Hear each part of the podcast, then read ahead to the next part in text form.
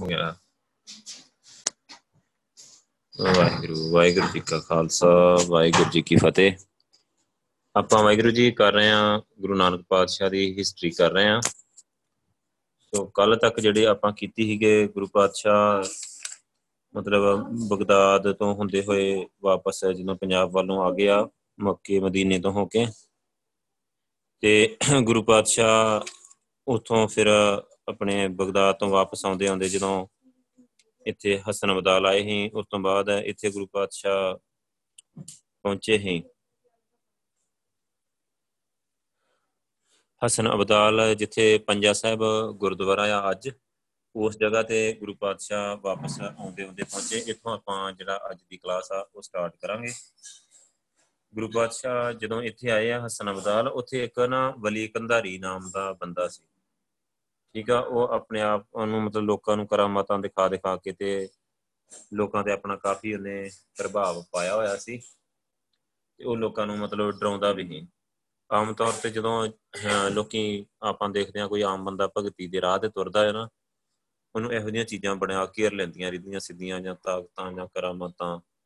ਜਾਂ ਲੋਕਾਂ, ਲੋਕ ਮੇਰੀ ਮੰਨਤਾ ਕਰਨ, ਲੋਕ ਮੇਰੀ ਪੂਜਾ ਕਰਨ, ਲੋਕੀ ਸਮਝਣ ਕਿ ਮੈਂ ਬੜਾ ਭਗਤ ਆ ਮਤਲਬ ਆਪਣੇ ਆਪ ਨਾਲ ਦਿਖਾਵੇ ਵਾਲੀ ਜਿਹੜੀ ਚੀਜ਼ ਆ, ਰਿੱਧੀ ਸਿੱਧੀ, ਰਿੱਧ ਸਿੱਧ ਸਭ ਮੋਹ ਹੈ, ਉਹਦਾ ਇੱਕ ਮੋਹ ਆ ਉਹਦੇ ਅੰਦਰ ਬਣ ਜਾਂਦਾ ਆ। ਬੜੇ ਲੋਕ ਮੇਰੀ ਪੂਜਾ ਕਰਦੇ ਹੋਣ, ਜਿਵੇਂ ਹੁਣ ਵੀ ਦੇਹਧਾਰੀ ਗੁਰੂ ਜਾਂ ਸੰਤ ਸਾਧ ਉਹ ਆਪਣੇ ਪਿੱਛੇ ਇਕੱਠ ਦੇਖ ਦੇਖ ਕੇ ਬੜਾ ਖੁਸ਼ ਹੁੰਦੇ ਆ। ਕਿ ਮਤਲਬ ਲੱਖ ਬੰਦਾ ਬੈਠਾ ਆ, ਜਦੋਂ ਉਹਨਾਂ ਦਾ ਕੋਈ ਪ੍ਰੋਗਰਾਮ ਹੁੰਦਾ ਆ 2 ਲੱਖ ਬੰਦਾ ਬੈਠਾ ਆ ਤੇ ਉਹ ਬੜਾ ਖੁਸ਼ ਹੋ ਹੋ ਕੇ ਦੱਸਦੇ ਵੀ ਆ। ਆਪਣੇ ਵੀਵਰ ਬਾਰੇ ਵੀ ਦੱਸਦੇ ਕਿ ਇੰਨੇ ਆ, ਸਾਨੂੰ ਲੋਕ ਲਾਈਕ ਕਰਦੇ ਆ ਇਦਾਂ ਕਰਦੇ ਇਦਾਂ ਕਰਦੇ ਆ। ਮਤਲਬ ਉਹਨਾਂ ਦਾ ਧਿਆਨ ਇੱਕ ਤਰੀਕੇ ਨਾਲ ਹਉਮੈ ਵਿੱਚ ਹੀ ਖੁਬਿਆ ਤੇ ਮੈਂ ਮੇਰੀ ਵਿੱਚ ਹੀ ਖੁਬਿਆ ਹੋਇਆ ਸੋ ਜਿਹੜੀ ਗੱਲ ਵੈਗੁਰੂ ਦੀ ਆ, ਉਹ ਹੋਰ ਆ। ਹੁਣ ਗੁਰੂ ਪਾਤਸ਼ਾਹ ਜਦੋਂ ਇੱਥੇ ਗਏ ਆ ਵਲੀ ਕੰਧਾਰੀ ਨਾਮ ਦਾ ਬੰਦਾ ਹੈ ਤੇ ਉਹ ਮਤਲਬ ਇਹੋ ਜਿਹੇ ਲੋਕ ਨਾ ਕਾਫੀ ਗੁੱਸੇ 'ਚ ਵੀ ਬੜੇ ਛੇਤੀ ਆਉਂਦੇ ਨੇ, ਗਰਮ ਵੀ ਬੜੀ ਛੇਤੀ ਹੋ ਜਾਂਦੇ ਆ। ਕਿਉਂਕਿ ਜਦੋਂ ਥੋੜੀ ਜੀ ਤਾਕਤ ਹੋਏ, ਤੁਹਾਨੂੰ ਪਤਾ ਹੀ ਆ ਜਿਹੜੇ ਬੰਦੇ ਕੋਲ ਤਾਕਤ ਹੋਏ, ਉਹਨੂੰ ਗੁੱਸਾ ਵੀ ਜ਼ਿਆਦਾ ਹੀ ਆਉਂਦਾ ਹੁੰਦਾ ਕੁਝ ਤਗੜਾ ਬੰਦਾ ਹੋਏ ਨਾ, ਉਹਨੂੰ ਮਾੜੇ ਤੇ ਬੜੀ ਛੇਤੀ ਗੁੱਸਾ ਆਊਗਾ। ਜੇ ਤੁਹਾਡੇ ਸਾਹਮਣੇ ਕੋਈ ਤੁਹਾਡੇ ਤੋਂ ਤਗੜਾ ਖੜਾ ਹੋਏ ਤੇ ਤੁਹਾਨੂੰ ਕਦੇ ਗੁੱਸਾ ਨਹੀਂ ਆਊਗਾ। ਤੁਸੀਂ ਕਦੇ ਨਹੀਂ ਲੜੋਗੇ। ਕੁਝ ਨਹੀਂ ਕਹੋਗੇ ਨੂੰ ਜੇ ਤੁਹਾਡੇ ਤੋਂ ਮਾੜਾ ਖੜਾ ਹੋਏ, ਫਿਰ ਆਪਾਂ ਦੇਖਦੇ ਹਾਂ ਲੋਕੀ ਗਲ ਪੈ ਜਾਂਦੇ ਆ, ਲੜ ਪੈਂਦੇ ਆ। ਸੋ ਉਹ ਇੱਥੇ ਜਦੋਂ ਗੁਰੂ ਸਾਹਿਬ ਆਏ ਆ, ਤੇ ਗੁਰੂ ਸਾਹਿਬ ਨੂੰ ਪਤਾ ਤੇ ਹੈਗਾ ਗਏ ਤੇ ਗੁਰੂ ਸਾਹਿਬ ਸੁਧਾਰਨ ਵਾਸਤੇ ਹੀ ਸਾਰਿਆਂ ਨੂੰ। ਤੇ ਗੁਰੂ ਪਾਤਸ਼ਾਹ ਨੇ ਮਤਲਬ ਉੱਥੇ ਦੇਖਿਆ ਕਿ ਕਾਫੀ ਲੋਕ ਉਹਦੇ ਡੇਰੇ ਤੇ ਉੱਥੇ ਆਉਂਦੇ ਜਿੱਥੇ ਉਹ ਰਹਿੰਦਾ ਹੈ ਬਾਹਰ। ਤੇ ਉਹਨੂੰ ਭੇਟਾ ਸਾਰੇ ਚਾੜਦੇ ਰਹਿੰਦੇ ਸੀ। ਸਾਰੇ ਭੇਟਾਵਾਂ ਲਿਆ ਲਿਆ ਕੇ ਉਹਨੂੰ ਦਿੰਦੇ ਸੀ। ਰੋਟੀ ਪਾਣੀ ਹੋਰ ਕਈ ਕੁਝ ਉਹਨੂੰ ਦਿੰਦੇ ਰਹਿੰਦੇ ਸੀ। ਉਹ ਇੱਕ ਨਾ ਛੋਟੀ ਜਿਹੀ ਪਹਾੜੀ ਸੀ, ਪਹਾੜੀ ਦੇ ਉੱਪਰ ਰਹਿੰਦਾ ਹੁੰਦਾ, ਉਹਨੇ ਉੱਥੇ ਆਪਣਾ ਡੇਰਾ ਬਣਾਇਆ ਹੋਇਆ ਸੀ। ਤੇ ਗੁਰੂ ਪਾਤਸ਼ਾਹ ਨੇ ਭਾਈ ਮਰਦਾਨੇ ਨੂੰ ਕਿਹਾ ਵੀ ਜਾ ਉਥੋਂ ਪਾਣੀ ਲੈ ਕੇ ਆ। ਅਸਲ 'ਚ ਤੇ ਸੁਧਾਰਨਾ ਹੈ ਗੁਰੂ ਸਾਹਿਬ ਨੇ, ਪਾਣੀ ਤੇ ਥੱਲੇ ਵੀ ਮਿਲ ਸਕਦਾ ਕਿਤੇ। ਤੇ ਗੁਰੂ ਸਾਹਿਬ ਮਿਲਣੀ ਉਹਨੂੰ ਆਏ ਸੀ। ਉਹਨੇ ਗੁਰੂ ਸਾਹਿਬ ਨੇ ਭੇਜਿਆ ਭਾਈ ਮਰਦਾਨੇ ਨੂੰ ਪਾਣੀ ਲੈਣ ਵਾਸਤੇ। ਤੇ ਉਹ ਗੁਰੂ ਉਹਨੂੰ ਪਤਾ ਲੱਗਾ ਕਿ ਕੋਈ ਫਕੀਰ ਆ, ਮਤਲਬ ਆਏ ਹੋਏ। ਤੇ ਉਹੀ ਗੱਲ ਕਿ ਉਹ, ਉਹਨਾਂ ਦਾ ਮਤਲਬ ਜਦੋਂ ਧਾਰਮਿਕ ਲੋਕ ਹੁੰਦੇ ਆ ਨਾ, ਇਹਨਾਂ ਦੀ ਆਪਸ ਵਿੱਚ ਬੜੀ ਈਰਖਾ ਹੁੰਦੀ ਜਿਵੇਂ ਇੱਕ ਕੀਰਤਨੀਆ ਨਾ, ਦੂਜੇ ਕੀਰਤਨੀ ਨੂੰ ਚੰਗਾ ਨਹੀਂ ਸਮਝਦਾ ਉਹਨੂੰ ਲੱਗਦਾ ਹੈ ਮੇਰੀ ਮਾਰਕੀਟ ਘਟਾ ਰਿਹਾ। ਇੱਕ ਕਥਾ ਵਾਚਕ ਆ, ਦੂਜੇ ਕਥਾ ਵਾਚਕ ਨੂੰ ਚੰਗਾ ਨਹੀਂ ਸਮਝਦਾ। ਉਹਨੂੰ ਲੱਗਦਾ ਕਿ ਮਤਲਬ ਇਹ, ਮਤਲਬ ਮੇਰਾ, ਇਹਦੇ ਨਾਲ ਮੇਰੀ ਵੈਲਿਊ ਘਟਣੀ ਹੈ ਮਤਲਬ। ਸੋ ਇਸ ਕਰਕੇ ਇਹ ਸਾਰਾ ਸਿਸਟਮ ਚੱਲਦਾ ਰਹਿੰਦਾ ਇਦਾਂ ਸੰਤ ਸਾਧ ਫਕੀਰ ਸਾਰੇ, ਇਹਨਾਂ ਦੀ ਆਪਣੀ, ਇਹਨਾਂ ਦਾ ਨਾ ਇੱਕ ਇਹਨਾਂ ਦੇ ਵਿੱਚ ਕੰਪੀਟੀਸ਼ਨ ਚੱਲਦਾ ਰਹਿੰਦਾ ਹੁੰਦਾ। ਸੋ ਲਾਈਕ ਨਹੀਂ ਕਰਦੇ ਹੁੰਦੇ। ਤੇ ਉਹਨੇ ਮਤਲਬ ਪਾਣੀ ਤੋਂ ਮਨਾ ਕਰ ਦਿੱਤਾ, ਪਾਣੀ ਦੀ ਥਾਂ ਤੇ ਉਹਨੇ ਸਗੋਂ ਅੱਗੋਂ ਕਿਹਾ ਕਿ ਲੈ, ਜੇ ਤੇਰਾ ਗੁਰੂ ਆ, ਤੂੰ ਕਿਹਦਾ ਚੇਲਾ ਆ? ਪੁੱਛ ਪਛ ਕਿਉਂ ਕਹਿੰਦਾ ਵੀ ਤੇਰੇ ਗੁਰੂ ਚ ਇਨੀ ਤਾਕਤ ਆ, ਤੇ ਉਹਨੂੰ ਕਿਹਾ ਪਾਣੀ ਕੱਢ ਲਵੇ। ਵੀ ਮੇਰੇ ਕੋਲ ਕਿਉਂ ਭੇਜਿਆ ਨੇ ਪਾਣੀ ਲੈਣ ਵਾਸਤੇ? ਤੇ ਭਾਈ ਮਰਦਾਨਾ ਜੀ ਵਾਪਸ ਆ ਗਏ। ਤੇ ਗੁਰੂ ਸਾਹਿਬ ਨੇ ਕਿਹਾ ਕਿ ਜਾ ਦੋ ਤਿੰਨ ਵਾਰੀ ਇਹਨੂੰ ਫਿਰ ਨਿਮਰਤਾ ਨਾਲ ਬੇਨਤੀ ਕਰ ਤੇ ਉਹਨੂੰ ਨਿਮਰਤਾ ਹੀ ਸਿਖਾਉਣੀ ਸੀ ਗੁਰੂ ਸਾਹਿਬ ਨੇ। ਤੇ ਉਹ ਮਤਲਬ ਨਾ ਉਹਨੇ ਕਿਹਾ ਕਿ ਚਲੋ ਉਹਨੇ ਨਿਮਰਤਾ ਨਾਲ ਭਾਈ ਮਰਦਾਨੇ ਨੇ ਬੇਨਤੀ ਕੀਤੀ, ਪਰ ਉਹਨੇ ਉਹ ਮੰਨਿਆ ਨਾ। ਤੇ ਗੁਰੂ ਪਾਤਸ਼ਾਹ ਨੇ ਮਤਲਬ ਜਿਵੇਂ ਜਨਮ ਸਾਖੀਆਂ ਵਿੱਚ ਵੀ ਲਿਖਿਆ ਕਿ ਗੁਰੂ ਸਾਹਿਬ ਨੇ ਉਹਨਾਂ ਨੂੰ ਭਾਈ ਮਰਦਾਨੇ ਜੀ ਨੇ ਇੱਕ ਸੋਟੀ ਦੇ ਕੇ ਭੇਜਿਆ। ਉਹ ਕਹਿੰਦਾ ਕਿ ਜਿੱਥੇ ਵੀ ਉਹਦੇ ਕੋਲ ਜਾ ਤੂੰ, ਜੇ ਇਸ ਵਾਰੀ ਨਾ ਨਾ ਮੰਨਿਆ ਤੀਸਰੀ ਵਾਰ ਵੀ। ਤੂੰ ਇਦਾਂ ਉੱਥੋਂ ਹੀ ਸੋਟੀ ਲਾਉਣੀ ਆ ਤੇ ਹੇਠਾਂ ਨੂੰ ਆ ਜਾਈਂ ਵਾਪਸ। ਉਹਨੇ ਉੱਥੇ ਮੈਂ ਸੋਟੀ ਲਾਈ, ਉਹਦੇ ਸਾਹਮਣੇ ਭਾਈ ਮਰਦਾਨਾ ਜੀ ਜਿਵੇਂ ਲੀਕ ਖੇਦੇ ਖੇਦੇ ਹੇਠਾਂ ਤੱਕ ਆ ਗਏ ਪਿੱਛੇ ਪਿੱਛੇ ਪਾਣੀ ਆ ਗਿਆ ਉਹ ਦੇਖ ਰਿਹਾ ਸਾਰਾ ਕੁਝ ਉਹਨੇ ਦੇਖਿਆ, ਇਹ ਤੇ ਮੇਰੇ ਤੋਂ ਬਹੁਤ ਕਰਾਮਾਤੀ ਹੈ ਮਤਲਬ। ਮਤਲਬ ਇਹਨਾਂ ਚ ਤੇ ਬਹੁਤ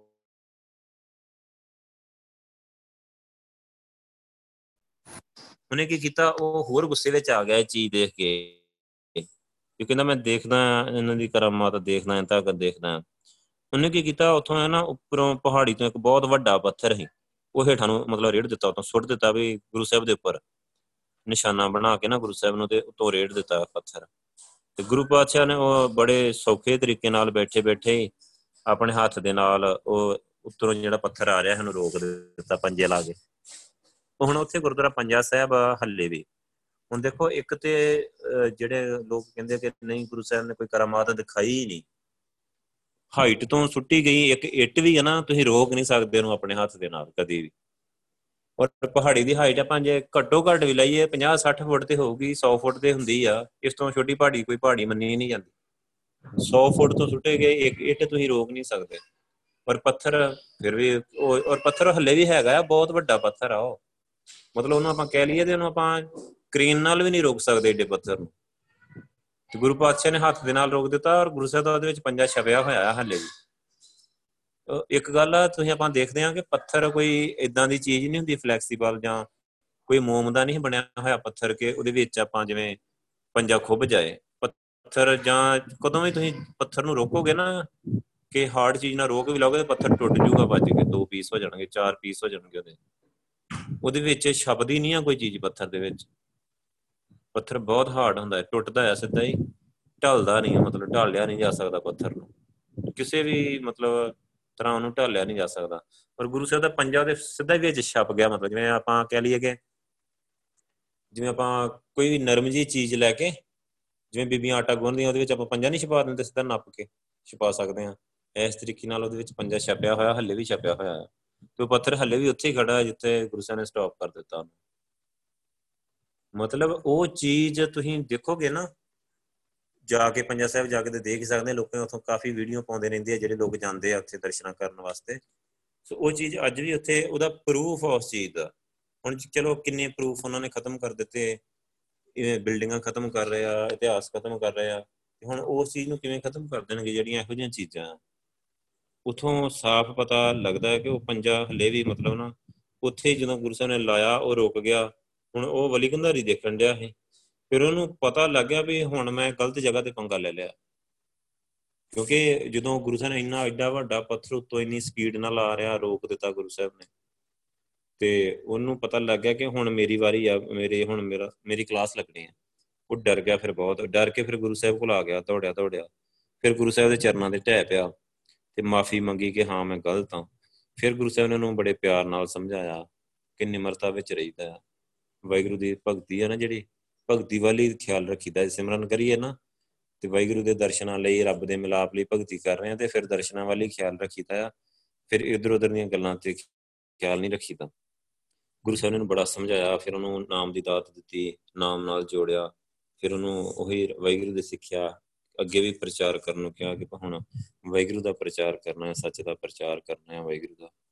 ਸੋ ਉੱਥੇ ਜਿਹੜਾ ਪੰਜਾ ਸਾਹਿਬ ਗੁਰਦੁਆਰਾ ਹੁਣ ਬਣਿਆ ਹੋਇਆ, ਉੱਥੇ ਲੋਕੀ ਕਾਫੀ ਜਾਂਦੇ ਆ, ਹੁਣ ਤੁਸੀਂ ਜਾ ਕੇ ਦੇਖ ਸਕਦੇ ਹੋ ਸਾਰਾ ਕੁਝ ਫਿਰ ਉਸ ਤੋਂ ਬਾਅਦ ਗੁਰੂ ਸਾਹਿਬ ਸੈਦਪੁਰ ਆਏ ਆ, ਜਿੱਥੇ ਸੈਦਪੁਰ, ਆਪਾਂ ਨੂੰ ਪਤਾ ਨਾ ਉੱਥੇ ਪਹਿਲਾ ਸ਼ਬਦ ਉਚਾਰਿਆ ਜਿੱਥੇ ਜੈਸੀ ਮੈਂ ਆਵੇ ਖਸਮ ਕੀ ਬਾਣੀ।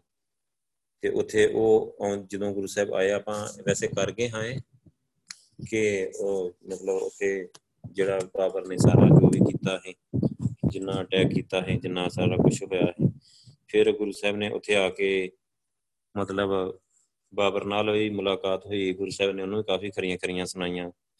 ਉਹਨੂੰ ਗੁਰੂ ਸਾਹਿਬ ਨੇ ਫਿਰ ਸਾਰੀ ਸਿੱਖਿਆ ਦਿੱਤੀ ਤੇ ਉਹ ਆਪਾਂ ਕਰ ਚੁੱਕੇ ਆ ਸਾਰਾ, ਸਾਰੀ ਹਿਸਟਰੀ ਵਿੱਚ ਪਹਿਲਾਂ। ਠੀਕ ਆ? ਹੁਣ ਉਸ ਤੋਂ ਬਾਅਦ ਗੁਰੂ ਸਾਹਿਬ ਮਤਲਬ ਆਇਆ ਵਾਪਸ ਕਰਤਾਰਪੁਰ। ਠੀਕ ਆ? ਇਹ ਤੇ ਮਤਲਬ ਤੀਸਰੀ ਉਦਾਸੀ ਹੀ ਤੇ ਇਸ ਤੋਂ ਬਾਅਦ ਗੁਰੂ ਸਾਹਿਬ ਫਿਰ ਕਰਤਾਰਪੁਰ ਆਏ, ਫਿਰ ਉੱਥੇ ਲਗਾਤਾਰ 18 ਸਾਲ ਰਹੇ ਮਤਲਬ ਕਰਤਾਰਪੁਰ।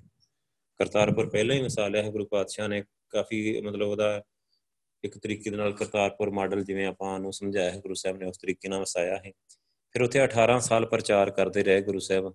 ਉੱਥੋਂ ਗੁਰੂ ਸਾਹਿਬ ਜਾਂਦੇ ਵੀ ਰਹੇ, ਆਸੇ-ਪਾਸੇ ਲਾਗੇ ਦੂਰ ਨੇੜੇ ਜਾਂਦੇ ਰਹੇ ਪ੍ਰਚਾਰ ਕਰਨ। ਪਰ ਜਿਵੇਂ ਹੁਣ ਆਪਾਂ ਨਹੀਂ ਜਾਂਦੇ ਕਿ ਚਲੋ ਸਮਾਗਮਾਂ ਕਿਤੇ ਵੀ ਪ੍ਰਚਾਰ ਕਰਕੇ ਫਿਰ ਵਾਪਸ ਘਰੇ ਆ ਗਏ। ਇਸ ਤਰੀਕੇ ਨਾਲ ਗੁਰੂ ਸਾਹਿਬ ਪ੍ਰਚਾਰ ਕਰਨ ਜਾਂਦੇ ਰਹੇ। ਉਹਨੂੰ ਚੌਥੀ ਉਦਾਸੀ ਕਹਿੰਦੇ ਵੀ ਚਲੇ ਗਏ ਆਗੇ ਚਲੇ ਗਏ ਆਗੇ ਸਾਰੇ ਤੁਰ ਫਿਰ ਕੇ ਪ੍ਰਚਾਰ ਵੀ ਕਰਦੇ ਰਹੇ। ਨਾਲ ਆਪਣਾ ਸਾਰਾ ਸਿਸਟਮ ਇਹ ਕਰਤਾਰਪੁਰ ਟਿਕ ਕੇ ਵੀ ਚਲਾਈ ਗਿਆ, ਸਾਰਾ ਕੁਝ ਸੰਭਾਲ ਲਿਆ ਗੁਰੂ ਸਾਹਿਬ ਨੇ। ਉਥੋਂ ਗੁਰੂ ਸਾਹਿਬ ਨੇ ਸਾਰਿਆਂ ਨੂੰ ਇਨਸਾਨੀਅਤ ਧਾਰਨ ਕਰਨ ਬਾਰੇ, ਸਰਬੱਤ ਦੇ ਭਲੇ ਬਾਰੇ ਸਿਖਾਇਆ। ਸਾਰਿਆਂ ਨੂੰ ਸੁੱਚੀ ਕਿਰਤ ਕਿਵੇਂ ਕਰਨੀ ਆ, ਨਾਮ ਕਿਵੇਂ ਜਪਣਾ ਆ, ਉਹ ਬੈਲੈਂਸ ਕਿਵੇਂ ਕਰਨਾ ਆ। ਜਿਵੇਂ ਆਪਾਂ ਹੁਣ ਵੀ ਕਈ ਵਾਰੀ ਕਨਫਿਊਜ਼ ਹੋ ਜਾਂਦੇ ਆ। ਕਿ ਅਸੀਂ ਆਪਣਾ ਦੁਨਿਆਵੀ ਪੱਖ ਤੇ ਨਾਲ ਅਧਿਆਤਮਿਕ ਪੱਖ, ਸਿਮਰਨ ਸੁਰਤੀ ਸੇਵਾ ਵੀ ਤੇ ਨਾਲ ਆਪਣਾ ਦੁਨਿਆਵੀ ਕਿਰਤ ਵਿਰਤ ਵੀ, ਮਤਲਬ ਦੋਵੇਂ ਚੀਜ਼ਾਂ ਜਿਵੇਂ ਆਪਣਾ ਬੱਚਿਆਂ ਦੇ ਆਪਣਾ ਪੜ੍ਹਾਈ ਤੇ ਸਿਮਰਨ, ਦੋਵੇਂ ਚੀਜ਼ਾਂ ਕਿਵੇਂ ਬੈਲੈਂਸ ਕਰਨੀਆਂ ਆ, ਆਪਾਂ ਨੂੰ ਆਉਂਦੀਆਂ ਨਹੀਂ ਆ, ਆਪਾਂ ਕਾਫੀ ਮਿਸਟੇਕ ਕਰ ਜਾਂਦੇ ਆ ਇਹਦੇ ਵਿੱਚ। ਤੇ ਗੁਰੂ ਸਾਹਿਬ ਨੇ ਉਹ ਸਾਰਾ ਕੁਝ ਪ੍ਰੈਕਟੀਕਲੀ ਸਿਖਾਇਆ, ਮਤਲਬ ਚੰਗੀ ਤਰ੍ਹਾਂ ਕਿ ਆਪਾਂ ਕਿਵੇਂ ਮਤਲਬ ਉਹ ਕਰ ਸਕਦੇ ਆ ਬੈਲੈਂਸ ਕਿਵੇਂ ਕਰਨਾ ਆ। ਸੋ ਗੁਰੂ ਪਾਤਸ਼ਾਹ ਨੇ ਕਾਫੀ ਮਤਲਬ 2-3 ਕਰੋੜ ਲੋਕਾਂ ਨੂੰ ਗੁਰੂ ਸਾਹਿਬ ਨੇ ਚਰਨ ਪਾਹਲ ਦਿੱਤੀ ਸੀ ਉਸ ਟਾਈਮ ਵਿੱਚ। ਇੱਕ ਮੁਸਲਮਾਨ ਇਤਿਹਾਸਕਾਰ ਹੀ ਉਹਨੇ ਲਿਖਿਆ ਹੈ ਕਿ ਗੁਰੂ ਸਾਹਿਬ ਨੇ 2 ਕਰੋੜ ਨੂੰ ਕਿ 2.5 ਕਰੋੜ ਨੂੰ ਅੰਮ੍ਰਿਤ ਦੀ ਦਾਤ, ਮਤਲਬ ਚਰਨ ਪਾਹਲ ਦੇ ਕੇ, ਨਾਮ ਦੀ ਦਾਤ ਦੇ ਕੇ ਤੇ ਨਾਮ ਨਾਲ ਜੋੜ ਲਿਆ ਹੈ ਮਤਲਬ। ਮਤਲਬ ਜਿਹਨੂੰ ਆਪਾਂ ਕਹਿ ਲਈਏ, ਉਹ ਸਾਰੇ ਸਿੱਖ ਬਣ ਚੁੱਕੇ ਹੈ ਗੁਰੂ ਪਾਤਸ਼ਾਹ ਦੇ। ਤੇ ਫਿਰ ਦੇਖੋ, ਉਥੋਂ ਗੁਰੂ ਸਾਹਿਬ ਇਹ ਜਦੋਂ ਇਦਾਂ ਪ੍ਰਚਾਰ ਕਰ ਰਹੇ ਸੀ ਤੇ ਗੁਰੂ ਸਾਹਿਬ ਪ੍ਰਚਾਰ ਕਰਦੇ ਕਰਦੇ ਕੱਥੂ ਨੰਗਲ ਆ, ਕਰਤਾਰਪੁਰ ਤੋਂ ਥੋੜੀ ਦੂਰ ਆ। ਕਰਤਾਰਪੁਰ ਤੋਂ ਕੱਥੂ ਨੰਗਲ ਬਹੁਤ ਆਪਾਂ ਕਹਿ ਲਈਏ ਮੇਰੇ ਖਿਆਲ 10 15 ਕਿਲੋਮੀਟਰ ਤੋਂ ਜ਼ਿਆਦਾ ਨਹੀਂ ਹੋਊਗਾ, ਇਹਦੇ ਅੰਦਰ ਅੰਦਰ ਹੀ ਆ। ਤੇ ਗੁਰੂ ਸਾਹਿਬ ਕੱਥੂ ਨੰਗਲ ਪਹੁੰਚੇ ਤੇ ਉੱਥੇ ਗੁਰੂ ਪਾਤਸ਼ਾਹ ਦੀ ਜਿਹੜੀ ਭੇਟ ਆ, ਹੋਈ ਆ, ਇੱਕ ਬੱਚਾ ਹੈ, ਉਹਦਾ ਨਾਮ ਹੈ ਬੂੜਾ। ਠੀਕ ਆ? ਜਿਨ੍ਹਾਂ ਨੂੰ ਬਾਅਦ ਵਿੱਚ ਬਾਬਾ ਬੁੱਢਾ ਜੀ ਕਹਿੰਦੇ। ਉਹਨਾਂ ਦੇ ਨਾਲ ਭੇਟ ਹੋਈ ਆ। ਗੁਰੂ ਪਾਤਸ਼ਾਹ ਜਦੋਂ ਐਦਾਂ ਜਾ ਰਹੇ ਹੈ ਮਤਲਬ ਪ੍ਰਚਾਰ ਤੇ, ਵੈਸੇ ਤੇ ਗੁਰੂ ਪਾਤਸ਼ਾਹ ਤੁਹਾਨੂੰ ਪਤਾ ਹੀ ਆ, ਇਹੋ ਜਿਹੇ ਗੁਰਸਿੱਖਾਂ ਦੇ ਨਾਲ ਜਿਹੜੀ ਸਾਂਝ ਹੈ, ਅਟੁੱਟ ਸਾਂਝ ਹੀ ਉਤੇ ਪਹਿਲਾਂ ਤੋਂ ਹੀ ਤੇ ਜਦੋਂ ਗੁਰੂ ਪਾਤਸ਼ਾਹ ਉਹਨਾਂ ਮਿਲੇ, ਮਤਲਬ ਮੱਝਾਂ ਚਾਰ ਰਿਹਾ ਸੀ, ਬਾਲਕ ਹੀ ਛੋਟਾ ਜਿਹਾ, ਉਸ ਟਾਈਮ ਤੇ ਤੁਹਾਨੂੰ ਪਤਾ ਹੀ ਆ ਕਿ ਬੱਚਿਆਂ ਨੂੰ ਮਤਲਬ ਬਸ ਮੱਝਾਂ ਚਾਰਨ ਤੇ ਜਾਂ ਇਦਾਂ ਛੋਟੇ-ਮੋਟੇ ਕੰਮਾਂ ਤੇ ਲਾ ਛੱਡਦੇ ਹੁੰਦੇ ਸੀ, ਕਿਉਂਕਿ ਉੱਥੇ ਕੋਈ ਜ਼ੋਰ ਨਹੀਂ ਲੱਗਣਾ, ਦੌੜ ਭੱਜ ਦਾ ਹੀ ਕੰਮ ਹੁੰਦਾ ਕਿ ਮੱਝਾਂ ਭੱਜਦੀਆਂ ਤੇ ਚਲੋ ਬੱਚੇ ਵਾਧੂ ਤੋਂ ਦੌੜ ਲੈਂਦੇ ਪਿੱਛੇ। ਤੇ ਉਹ ਕੋਈ ਜ਼ੋਰ ਵਾਲਾ ਕੰਮ ਨਹੀਂ ਤੇ ਬੱਚਿਆਂ ਨੂੰ ਇਹੀ ਮਤਲਬ ਕੰਮ ਦਿੱਤਾ ਜਾਂਦਾ ਹੈ। ਤੇ ਜਦੋਂ ਬਾਬਾ ਬੁੱਢਾ ਜੀ ਮਤਲਬ ਉਸ ਟਾਈਮ ਤੇ ਇਹਨਾਂ ਦੀ ਕੋਈ ਉਮਰ ਹੈਗੀ ਕੋਈ 5-7 ਸਾਲ ਦੀ 7-8 ਸਾਲ ਦੀ ਕਹਿ ਲਓ। ਤੇ ਉੱਥੇ ਜਦੋਂ ਗੁਰੂ ਸਾਹਿਬ ਦੀ ਨਾਲ ਭੇਂਟ ਹੋਈ, ਤੇ ਉਹਨਾਂ ਨੇ ਦੇਖਿਆ ਕਿ ਮਤਲਬ ਬੜੇ ਵਧੀਆ ਸੁਭਾਅ ਹੀ ਬਾਬਾ ਬੁੱਢਾ ਜੀ ਦਾ। ਉਹਨਾਂ ਭਾਵੇਂ ਬੱਚੇ ਹੀ ਹਲੇ, ਕਈ ਗੁਣ ਹੀ ਉਹਨਾਂ ਦੇ ਵਿੱਚ, ਕਾਫੀ ਗੁਣ ਸੀ।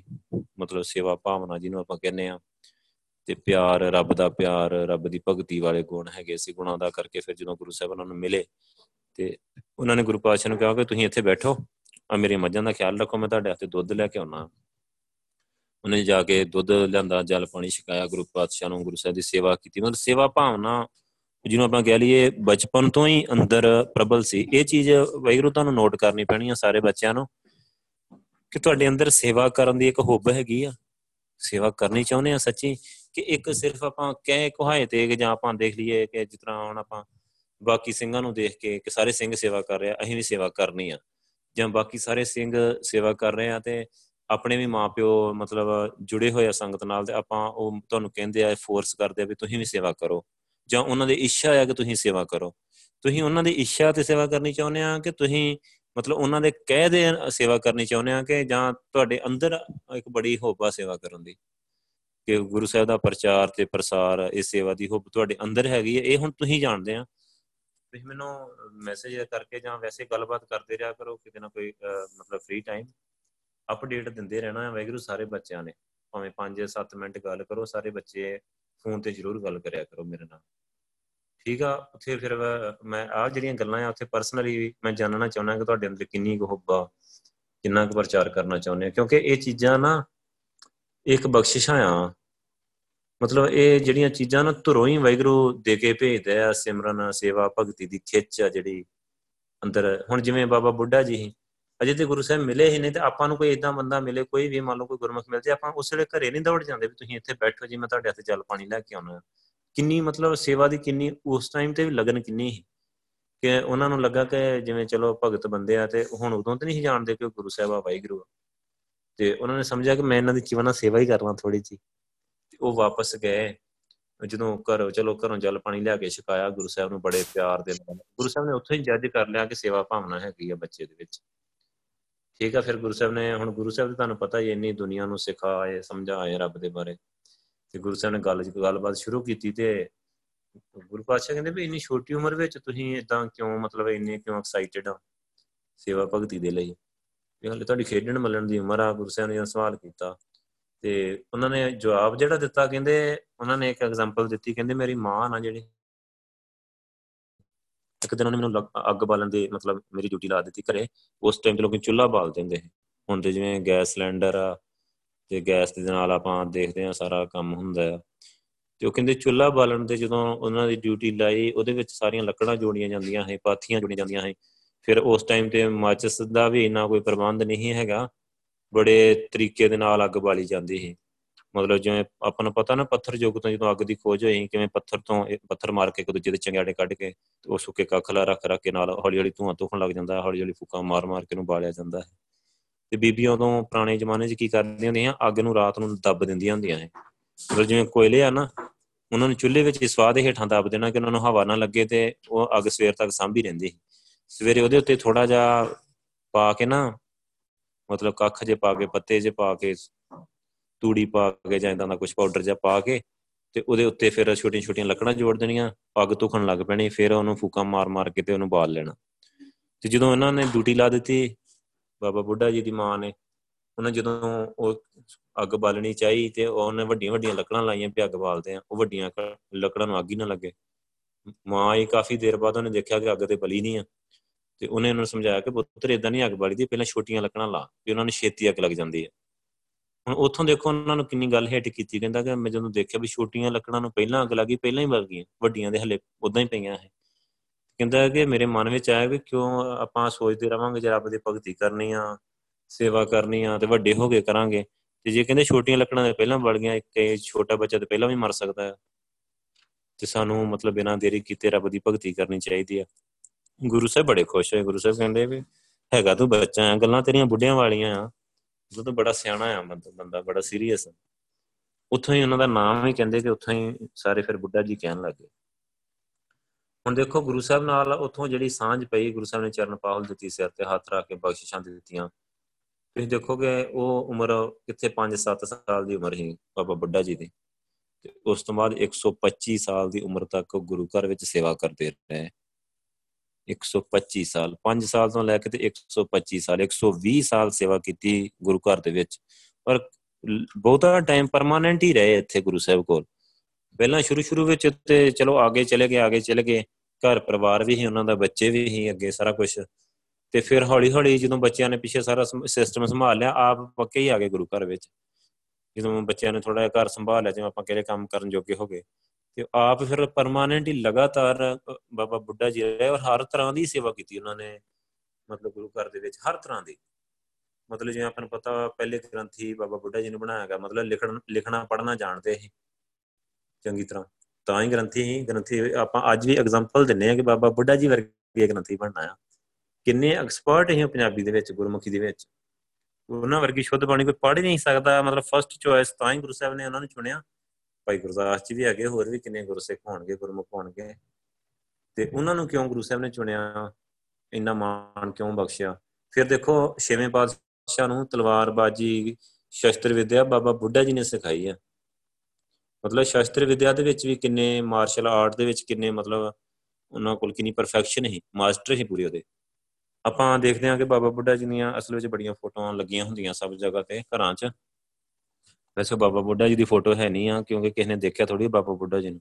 ਉਹਨਾਂ ਉਹੀ ਬੁੱਢਾ ਜਿਹਾ ਬੰਦਾ ਇੱਕ ਬਣਾ ਕੇ ਉਹਦੇ ਹੱਥ ਵਿੱਚ ਗੰਡਾ ਦਿੱਤਾ ਹੁੰਦਾ ਹੈ, ਫਿਰ ਜਿਵੇਂ ਸਾਰੀ ਉਮਰ ਗੰਡਾ ਹੀ ਬਣਿਆ ਬਾਬਾ ਬੁੱਢਾ ਜੀ ਨੇ। ਤੇ ਹੁਣ ਜੇ ਦੂਸਰੇ ਪਾਸੇ ਵਾ ਸੇਵਾਵਾਂ ਵੱਲ ਦੇਖਾਂਗੇ, ਹਰ ਤਰ੍ਹਾਂ ਦੀ ਸੇਵਾ।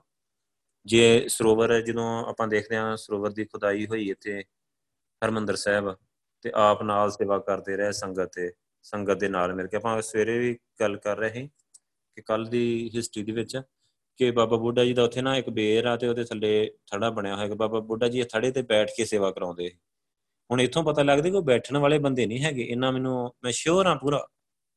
ਮੈਂ ਤੇ ਹੁਣ ਵੀ ਦੇਖਦਾ ਪਿੰਡਾਂ ਵਿੱਚ ਬੁੱਢੇ, ਇਹਨਾਂ, ਇਹਨੂੰ ਕਹਿੰਦੇ ਰਹੀਏ ਨਾ, ਬਹਿ ਜਾ ਬਹਿ ਜਾ ਵੀ ਤੁਸੀਂ ਨਾ ਕੁਝ ਕਰੋ। ਉਹ ਬੈੰਦੇ ਹੀ ਨਹੀਂ ਮਤਲਬ।